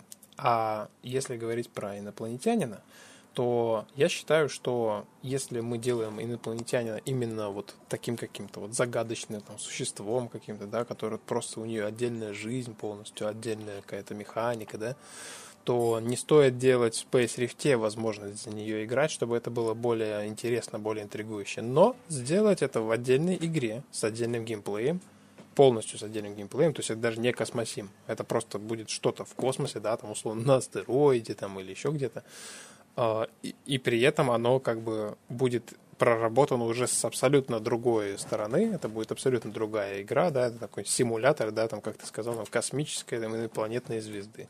И у тебя там уже будет mm-hmm. просто своя какая-то задача, свои какие-то, то есть это не просто симулятор камня, да, когда просто вот ты вот висишь и ничего не происходит, а это именно просто отдельный геймплей, и при этом еще возможность, например, там, повлиять на, то есть, условно, там, эта звезда может там с метеорита перепрыгнуть на корабль игрока. Mm-hmm. И и это все происходит в разных играх. То есть, и, и, и это, мне кажется, будет интересно.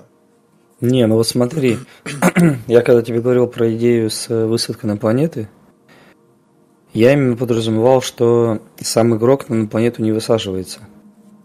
Что он на планету прилетает, да, как бы, но он прилетает для того, чтобы забрать ресурсы. Угу. А уже то, что на планете происходит, это другая игра, короче. Ну, понял. Типа, Представь себе, что ты, например, у тебя есть ограничения. К примеру, если ты уже высадился на планету, то ты не можешь от нее взлететь в течение, там, не знаю, месяца. Предположим. Карантин. Uh-huh. Ты вышел на планету, мы не знаем, чем ты можешь быть зараз, заразен, поэтому, если ты хочешь вернуться в космос, тебе надо, короче, там неделю условно побыть в карантинной зоне. Месяц там побыть в карантинной зоне. То есть ты сразу от нее взлететь не можешь да, например. Вот, и ты когда приземлился, ты уж либо как бы играешь в шутер, да, который там отдельная игра, либо ты играешь в Космосим, который отдельная игра. Но при этом тебе не обязательно, например, играть в сам Space Rift, чтобы пользоваться вот именно вот этой второй версией, которая шутер. То есть я именно э, намекал на Восход 2.0. Ну, я понял, да. То есть, что ты делаешь восход, но он повсюду с отсылками Space Rift. Там есть посадочные площадки, на которые можно приносить ресурсы и продавать их там, короче. И ты раз в какое-то время видишь, как прилетает игрок на космическом корабле, забирает ресурсы и уносит их в космос. Ну, да, ну просто видишь, э, это гораздо более масштабная штука, да, и это сто, mm-hmm. стоит э, думать над этим именно уже, там, как ты сказал, лет там через 5-10, когда ну, это да, это мы уже загнались.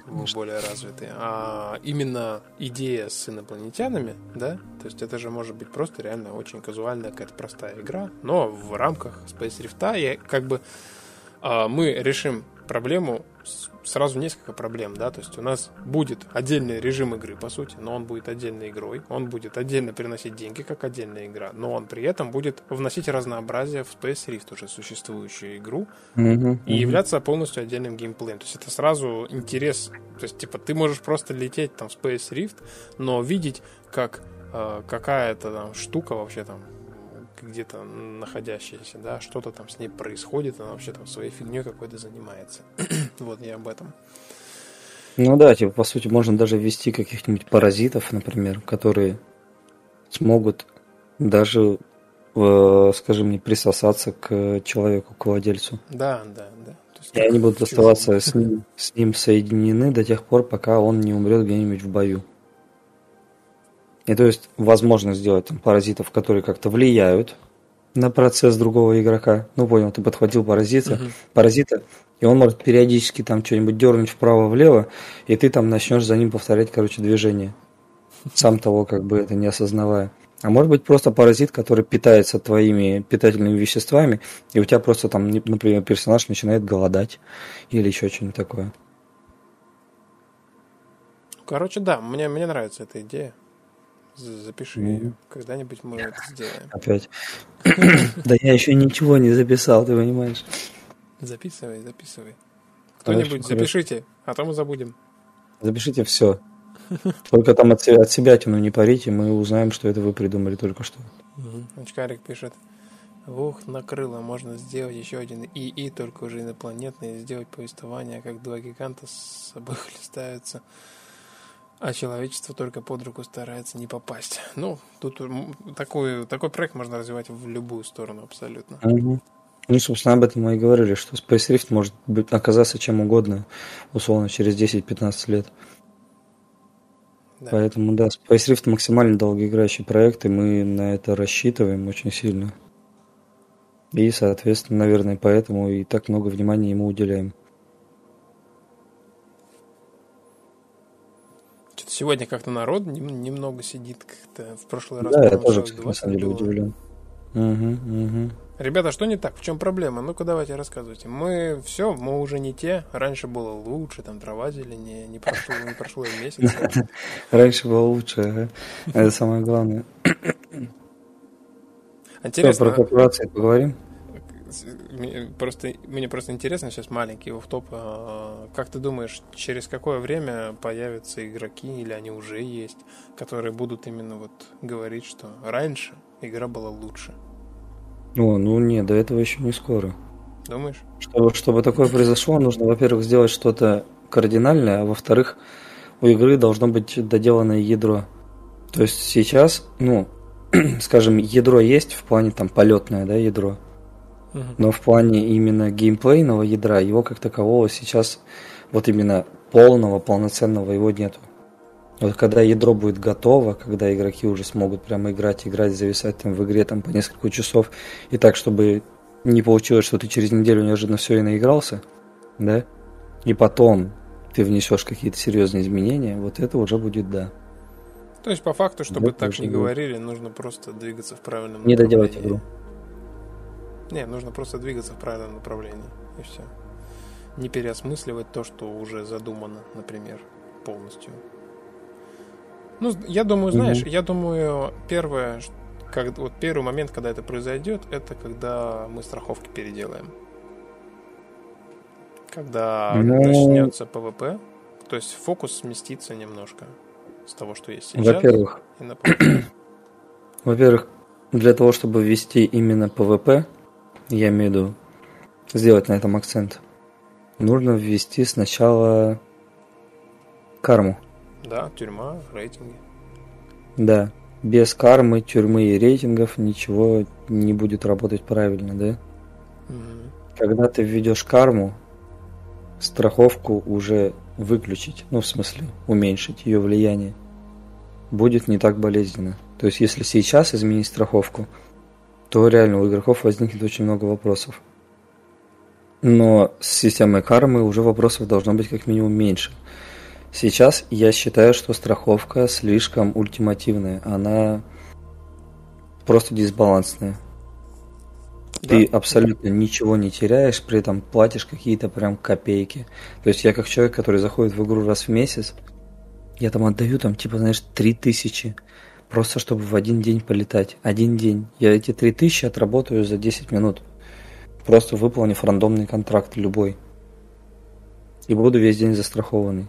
То есть, ну, это же явно дисбалансная какая-то механика.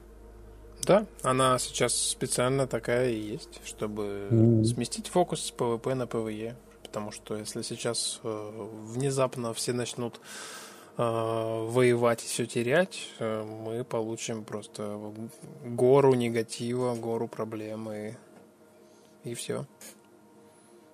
Mm-hmm. Так что, в принципе, мы молодцы. Мы все делаем правильно. Страховка в том виде, в котором сейчас есть, такой должна быть в настоящее время. Но она Необходимое изменится. зло. Необходимое зло. Да, да. Раньше было лучше, во времена раскола Вселенной или E-Space. Ух. А вот мне интересно, что в расколе Вселенной было лучше, чем Space Rift? Может быть, действительно что-то было тогда интереснее. Я уже прошло 10 лет почти. Я, Я уже... помню, ты давал какую-то эту сборку. Угу. Ты же мне давал, да, сборку раскола вселенной? Когда? Я не знаю, год назад там, или нет, около того. Нет, нет. Раскол вселенной ты, скорее всего, не видел никогда. Ты мне какую-то игру давал, прям сборку такой, прям космосима какого-то своего. А, ну это, наверное, я тебе скидывал просто в виде архива, да? Да, да, да, в виде э, архива. Это, это был архив просто, который... Это, по сути, было самой, одной из первых моих наработок, когда я только вот начинал изучать вообще геймдев, там Unity, программирование. И вот это просто была какая-то сборка, в которой можно было условно создать сервак, подключиться друг к другу и пострелять. Это прям прям вот 2000 там какой-нибудь 12 год, э, когда я вообще еще просто там никаких у меня не было проектов, даже планов там никаких не было, я просто вот сидел, что-то делал. А уже после этого появился eSpace, это был сессионный шутер космический. Потом из него появился раскол вселенной. Собственно, он и в конце был назван Space Rift. А, и он, по сути, был похож на то, что мы делаем сейчас, но он был в другом виде абсолютно. Кстати, есть видосы по той версии игры. Можно их посмотреть. И мне вот на самом деле интересно, то есть насколько, насколько интереснее получается то, что сейчас. Или, может быть, наоборот, что-то было там, чего еще нет здесь, например. Поэтому, Хрона, я буду очень рад, если ты напишешь мне об этом. А то я смотрю, ты что-то в игру не играешь, не заходишь. Хрона это тот человек, вот он сейчас сидит в чате, это тот человек, который меня в первую очередь э, замотивировал вообще сделать, во-первых, Space Rift, во-вторых, кота. Mm-hmm. Вот, и он меня периодически спрашивал, когда там возродишь проект, когда сделаешь новый космосим. Я начал делать, а он все, дела, видимо, работа, повзрослел, и все, и кирдык не заходит, не смотрит. Он так сильно хотел новый космосим, что аж даже играть в него не стал, да? Да, да. Вот, но я помню, что первый наработки, и у нас прям была конфа ВКонтакте, и мы сидели там, был он и еще один человек, его Михаил, по-моему, зовут. Вот, и вот мы там сидели, обсуждали, как оно все будет работать, они там закидывали какие-то идеи, я тоже их там читал, смотрел, что и как. Вот, и это все постепенно так вот э, длилось, обсуждалось. Так что это, по сути, такой самый, наверное, олд из всех олдов вообще, которые возможны, тут сидит. В первобытные времена было лучше. Вот, так что там по поводу станций? Я недавно смотрел какой-то комикс на эту тему, что раньше было лучше. Я, правда, не помню развязку, но там суть была в том, что, типа, каждый раз, когда он там перерождался, он оказывался там условно то в средние века, то еще раньше, короче, и каждый раз говорил, раньше было лучше, раньше было лучше. А потом, условно, он там уже оказался там где-то, условно, сидящий с камнем в руке, долбящий там другой камень или а еще вот что-то вроде этого. Вот теперь зашибись, да. А, на эту тему даже есть фильм. Мы недавно смотрели фильм, я не помню, как он называется. Но суть там была в том, что, да, там, по-моему, короче, условно, в наше время там живет пара, и, значит, там, типа, девушка там занята какими-то там постоянными там проблемами, что-то там какие-то тусовки, какое-то там мероприятие, а парень, значит, такой, знаешь, он типа любит литературу, читает там очень много, интересуется искусством всем этим, и вот у него мечта там, знаешь, попасть там в 30-е года куда-то там, или типа того, то есть там на век назад. И потом получается так, что он туда попадает, а, и там встречается там, с людьми, с которыми бы он мечтал встретиться, да, но их уже нет.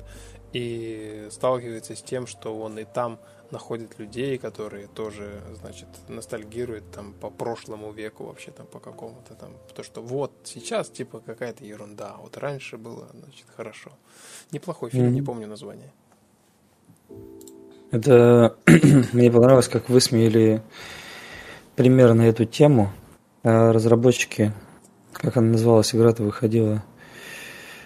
Uh, Kingdom Come Deliverance. Uh-huh. Что ты, условно, если начинаешь игру там на каком-то этом сложном уровне, на высоком уровне сложности, если начинаешь, то ты можешь, например, один, два, три раза э, начать игру с того, что у тебя просто экран загрузочный, надпись, короче, вы типа умерли во время родов. Потом ты такой перезапустить тебе там говорят, вы там дожили до 6 лет и умерли там от какой-то болезни, короче. Ты такой жмешь перезапустить. Вы там дожили до такого-то возраста и умерли там, знаешь, от диареи. Ты такой перезапустить, знаешь, ну, типа, да, ребят, раньше было лучше. Ну да. Прикольно, когда в, в играх встречаются какие-то такие штуки интересные. Я в Индии замечаю в последнее время такие вещи, когда, знаешь, смотришь со стороны на игру, ну, типа просто там типичный какой-то платформер, а потом посмотришь чуть-чуть повнимательнее, оказывается, что там есть какая-то механика прикольная, которую там в других играх ты вообще никогда не видел. И так там ну, достаточно интересное впечатление получается от таких проектов. Кстати, по поводу механик. Мы вот с тобой обсуждали, да, механики, что там, например, ну, какие-нибудь динамические такие вещи происходят в секторах. Типа какой-нибудь астероидный, там какой-нибудь поле, да, пролетает сквозь сектор, там, избивает там корабли, летящие в неизвестном направлении. Или еще что-нибудь такого рода, да, там нападения какие-нибудь, э, там, тех же самых Старнет неожиданные и так далее. И мы вот сегодня пока сидели, разговаривали, и я такой, типа, понимаю, что сейчас во всех новых э, играх, крутых именно, вводят подобные механики. Типа, вспомнить тот же самый э, Forza Horizon 5. Угу. Там же явно был какой-то задел на полевую бурю. Угу, угу.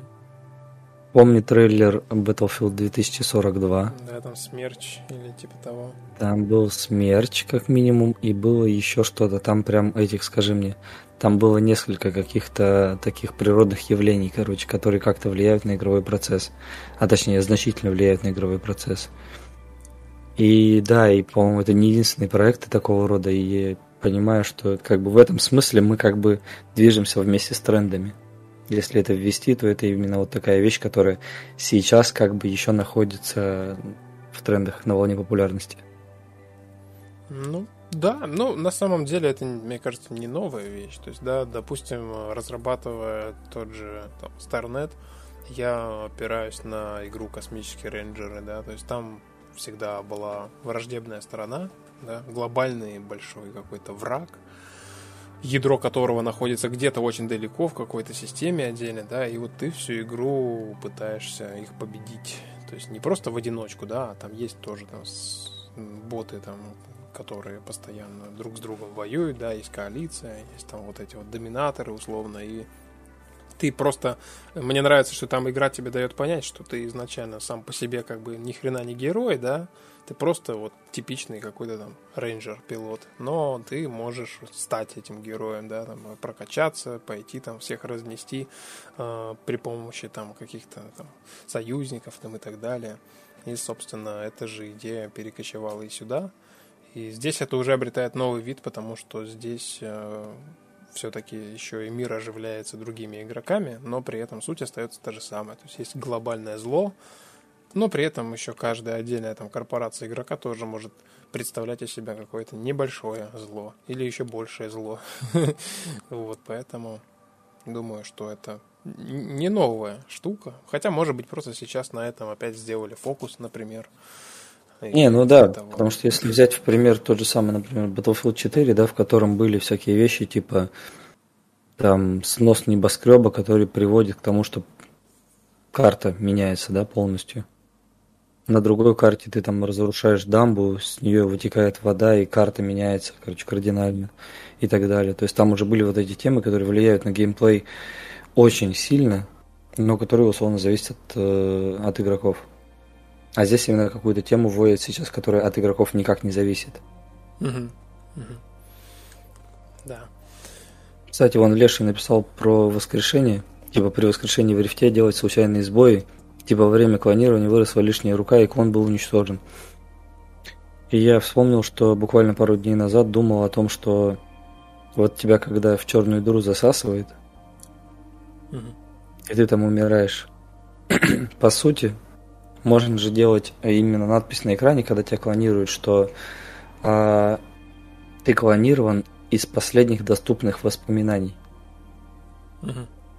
То есть, по сути, тебя клонировали за несколько секунд до того, как ты достиг там горизонта событий того же самого. То есть все, что произошло после, ты этого просто не помнишь, и поэтому ты не видишь, что происходит в черной дыре. Понимаешь, что я имею в виду? То есть игрок не может увидеть, что происходит в черной дыре, потому что у него нет этого воспоминания.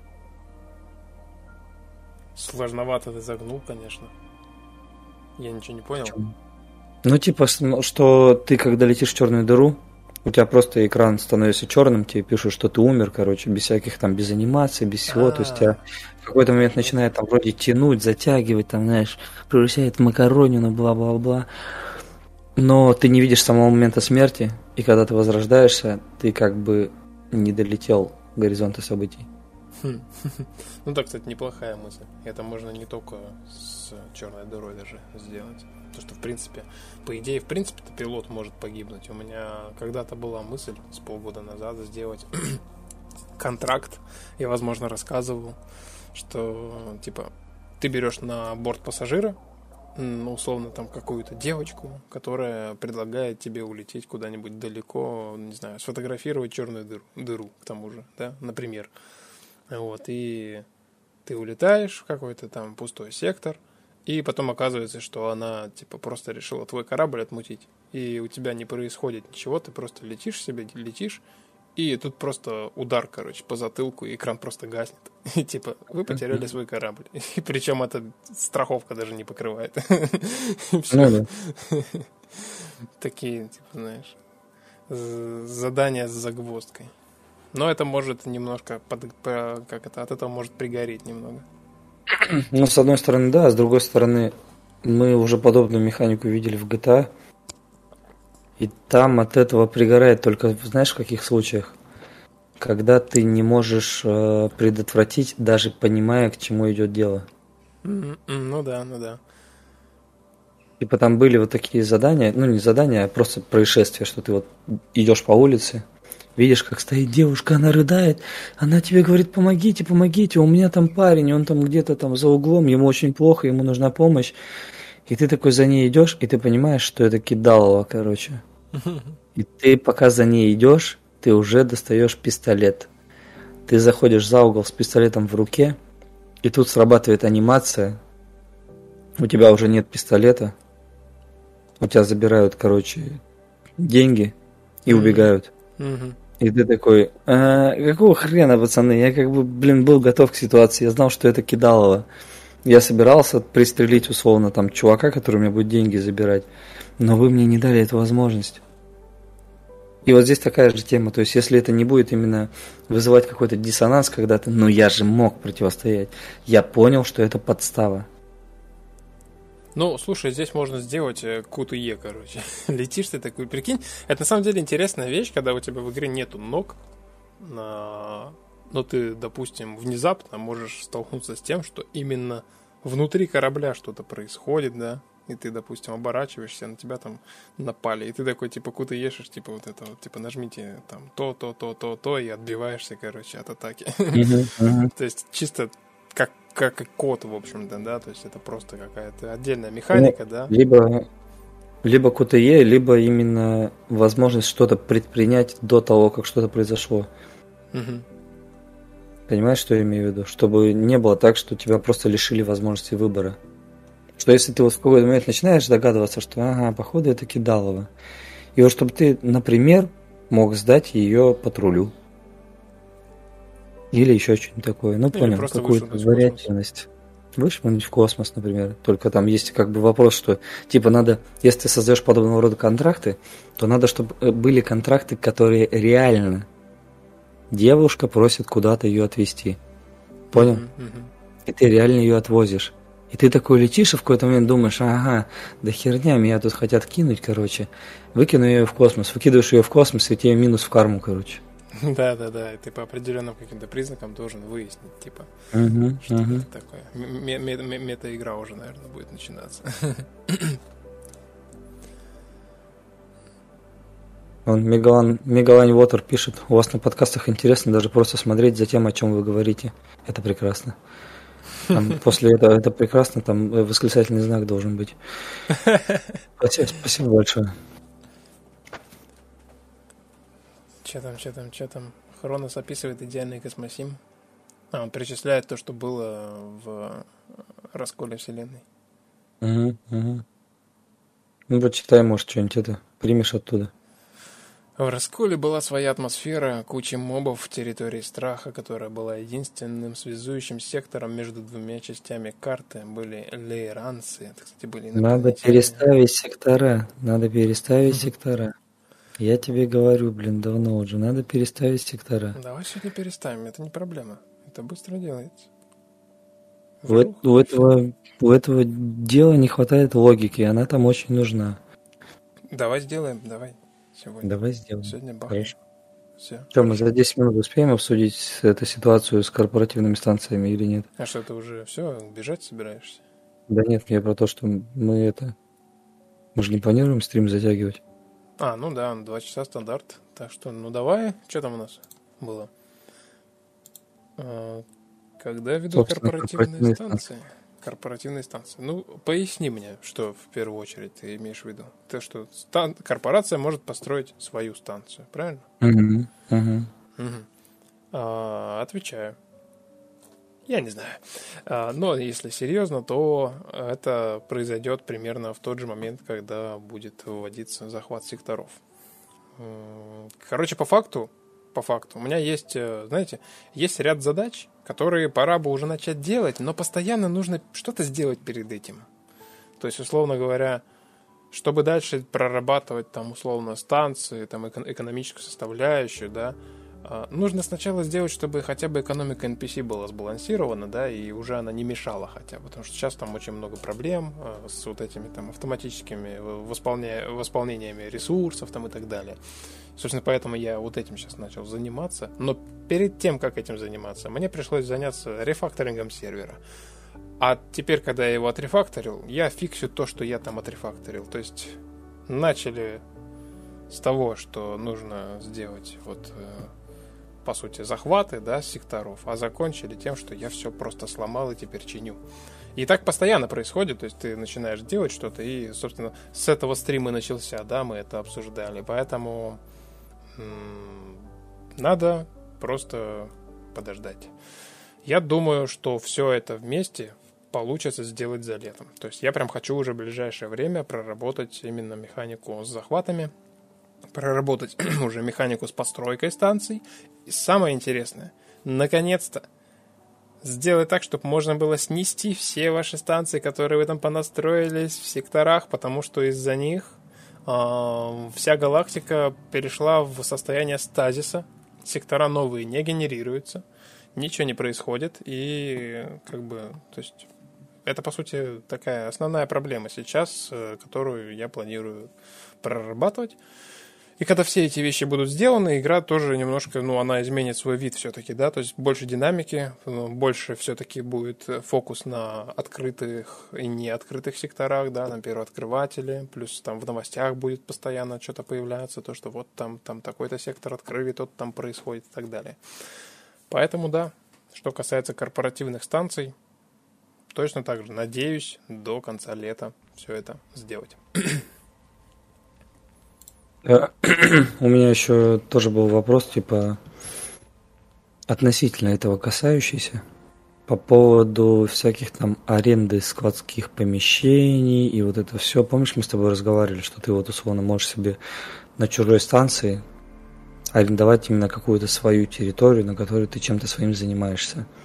Ну, в данном случае, там, конечно, разговор шел про то, что одна станция и на ней несколько разного типа производств – то есть маленькие производства, которые ты можешь строить на большой станции.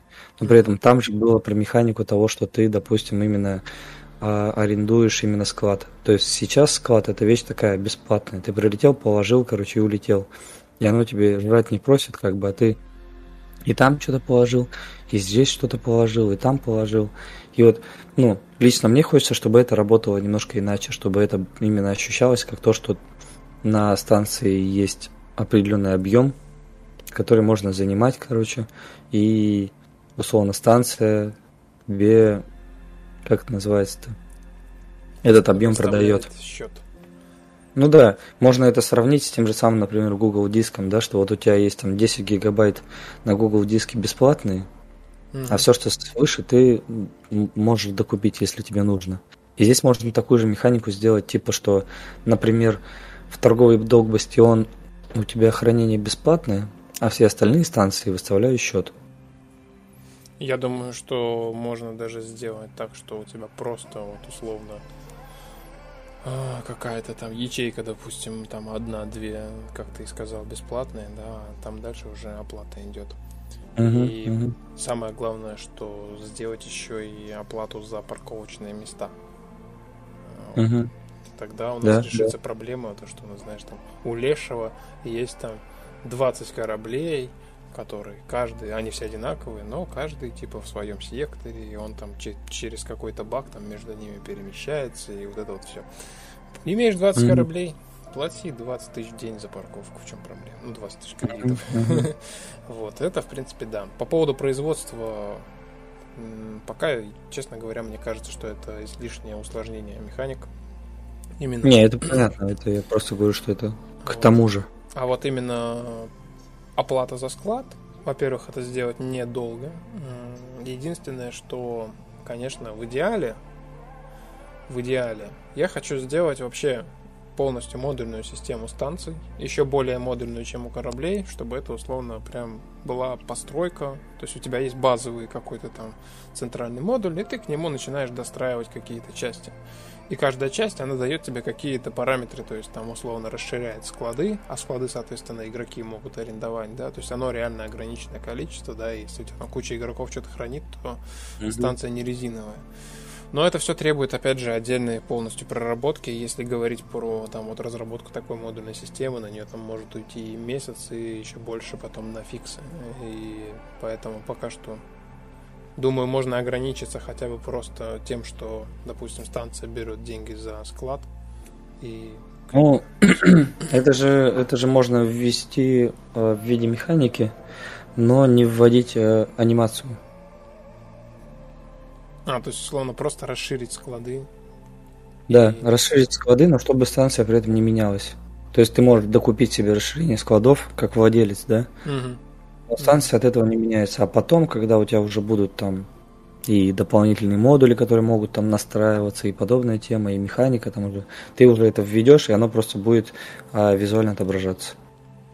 Да, можно и так сделать, в принципе, почему бы и нет. Здесь только одна проблема, что нужно как-то сразу заложить какое-то расстояние до ближайшей станции, чтобы они там друг в друга не начали проваливаться, когда ты введешь механику. Это не такая большая проблема, можно просто сделать алгоритм, по которому сервер чуть-чуть будет сдвигать эти станции, и все. Ну, да. Так что записывай, записывай. Да, да, обязательно. Вы спрашивают в чате, вы хотите сделать из Space Rift Тарков? Типа игра в игре, вот со складом идея может превратиться в Тетрис. Да, я нет, думаю, нет. Нет, нет, не может, знаешь почему? Потому что в Space Rift нет ограничения по количеству предметов на свод. То есть ты можешь, по сути, положить одного и того же предмета в один свод целую кучу всего. Они только условно должны по весу отходить, правильно же я понимаю? Да, да, да. Конечно, со, со станциями это довольно странная вещь, что да, у нее же есть какой-то определенный объем, а ты туда насовываешь и насовываешь и насовываешь. Ну, я думаю, что в принципе ограничения по весу будет достаточно. Поэтому в Тетрис это не превратится. Да. Ну, в общем-то, что? Будем завершать или еще что-нибудь обсудим? Есть у нас? Да нет, вроде все. Из чата я ничего не выдернул. Вопросов никто не повторил. Поэтому, в принципе, я думаю, что можем прощаться.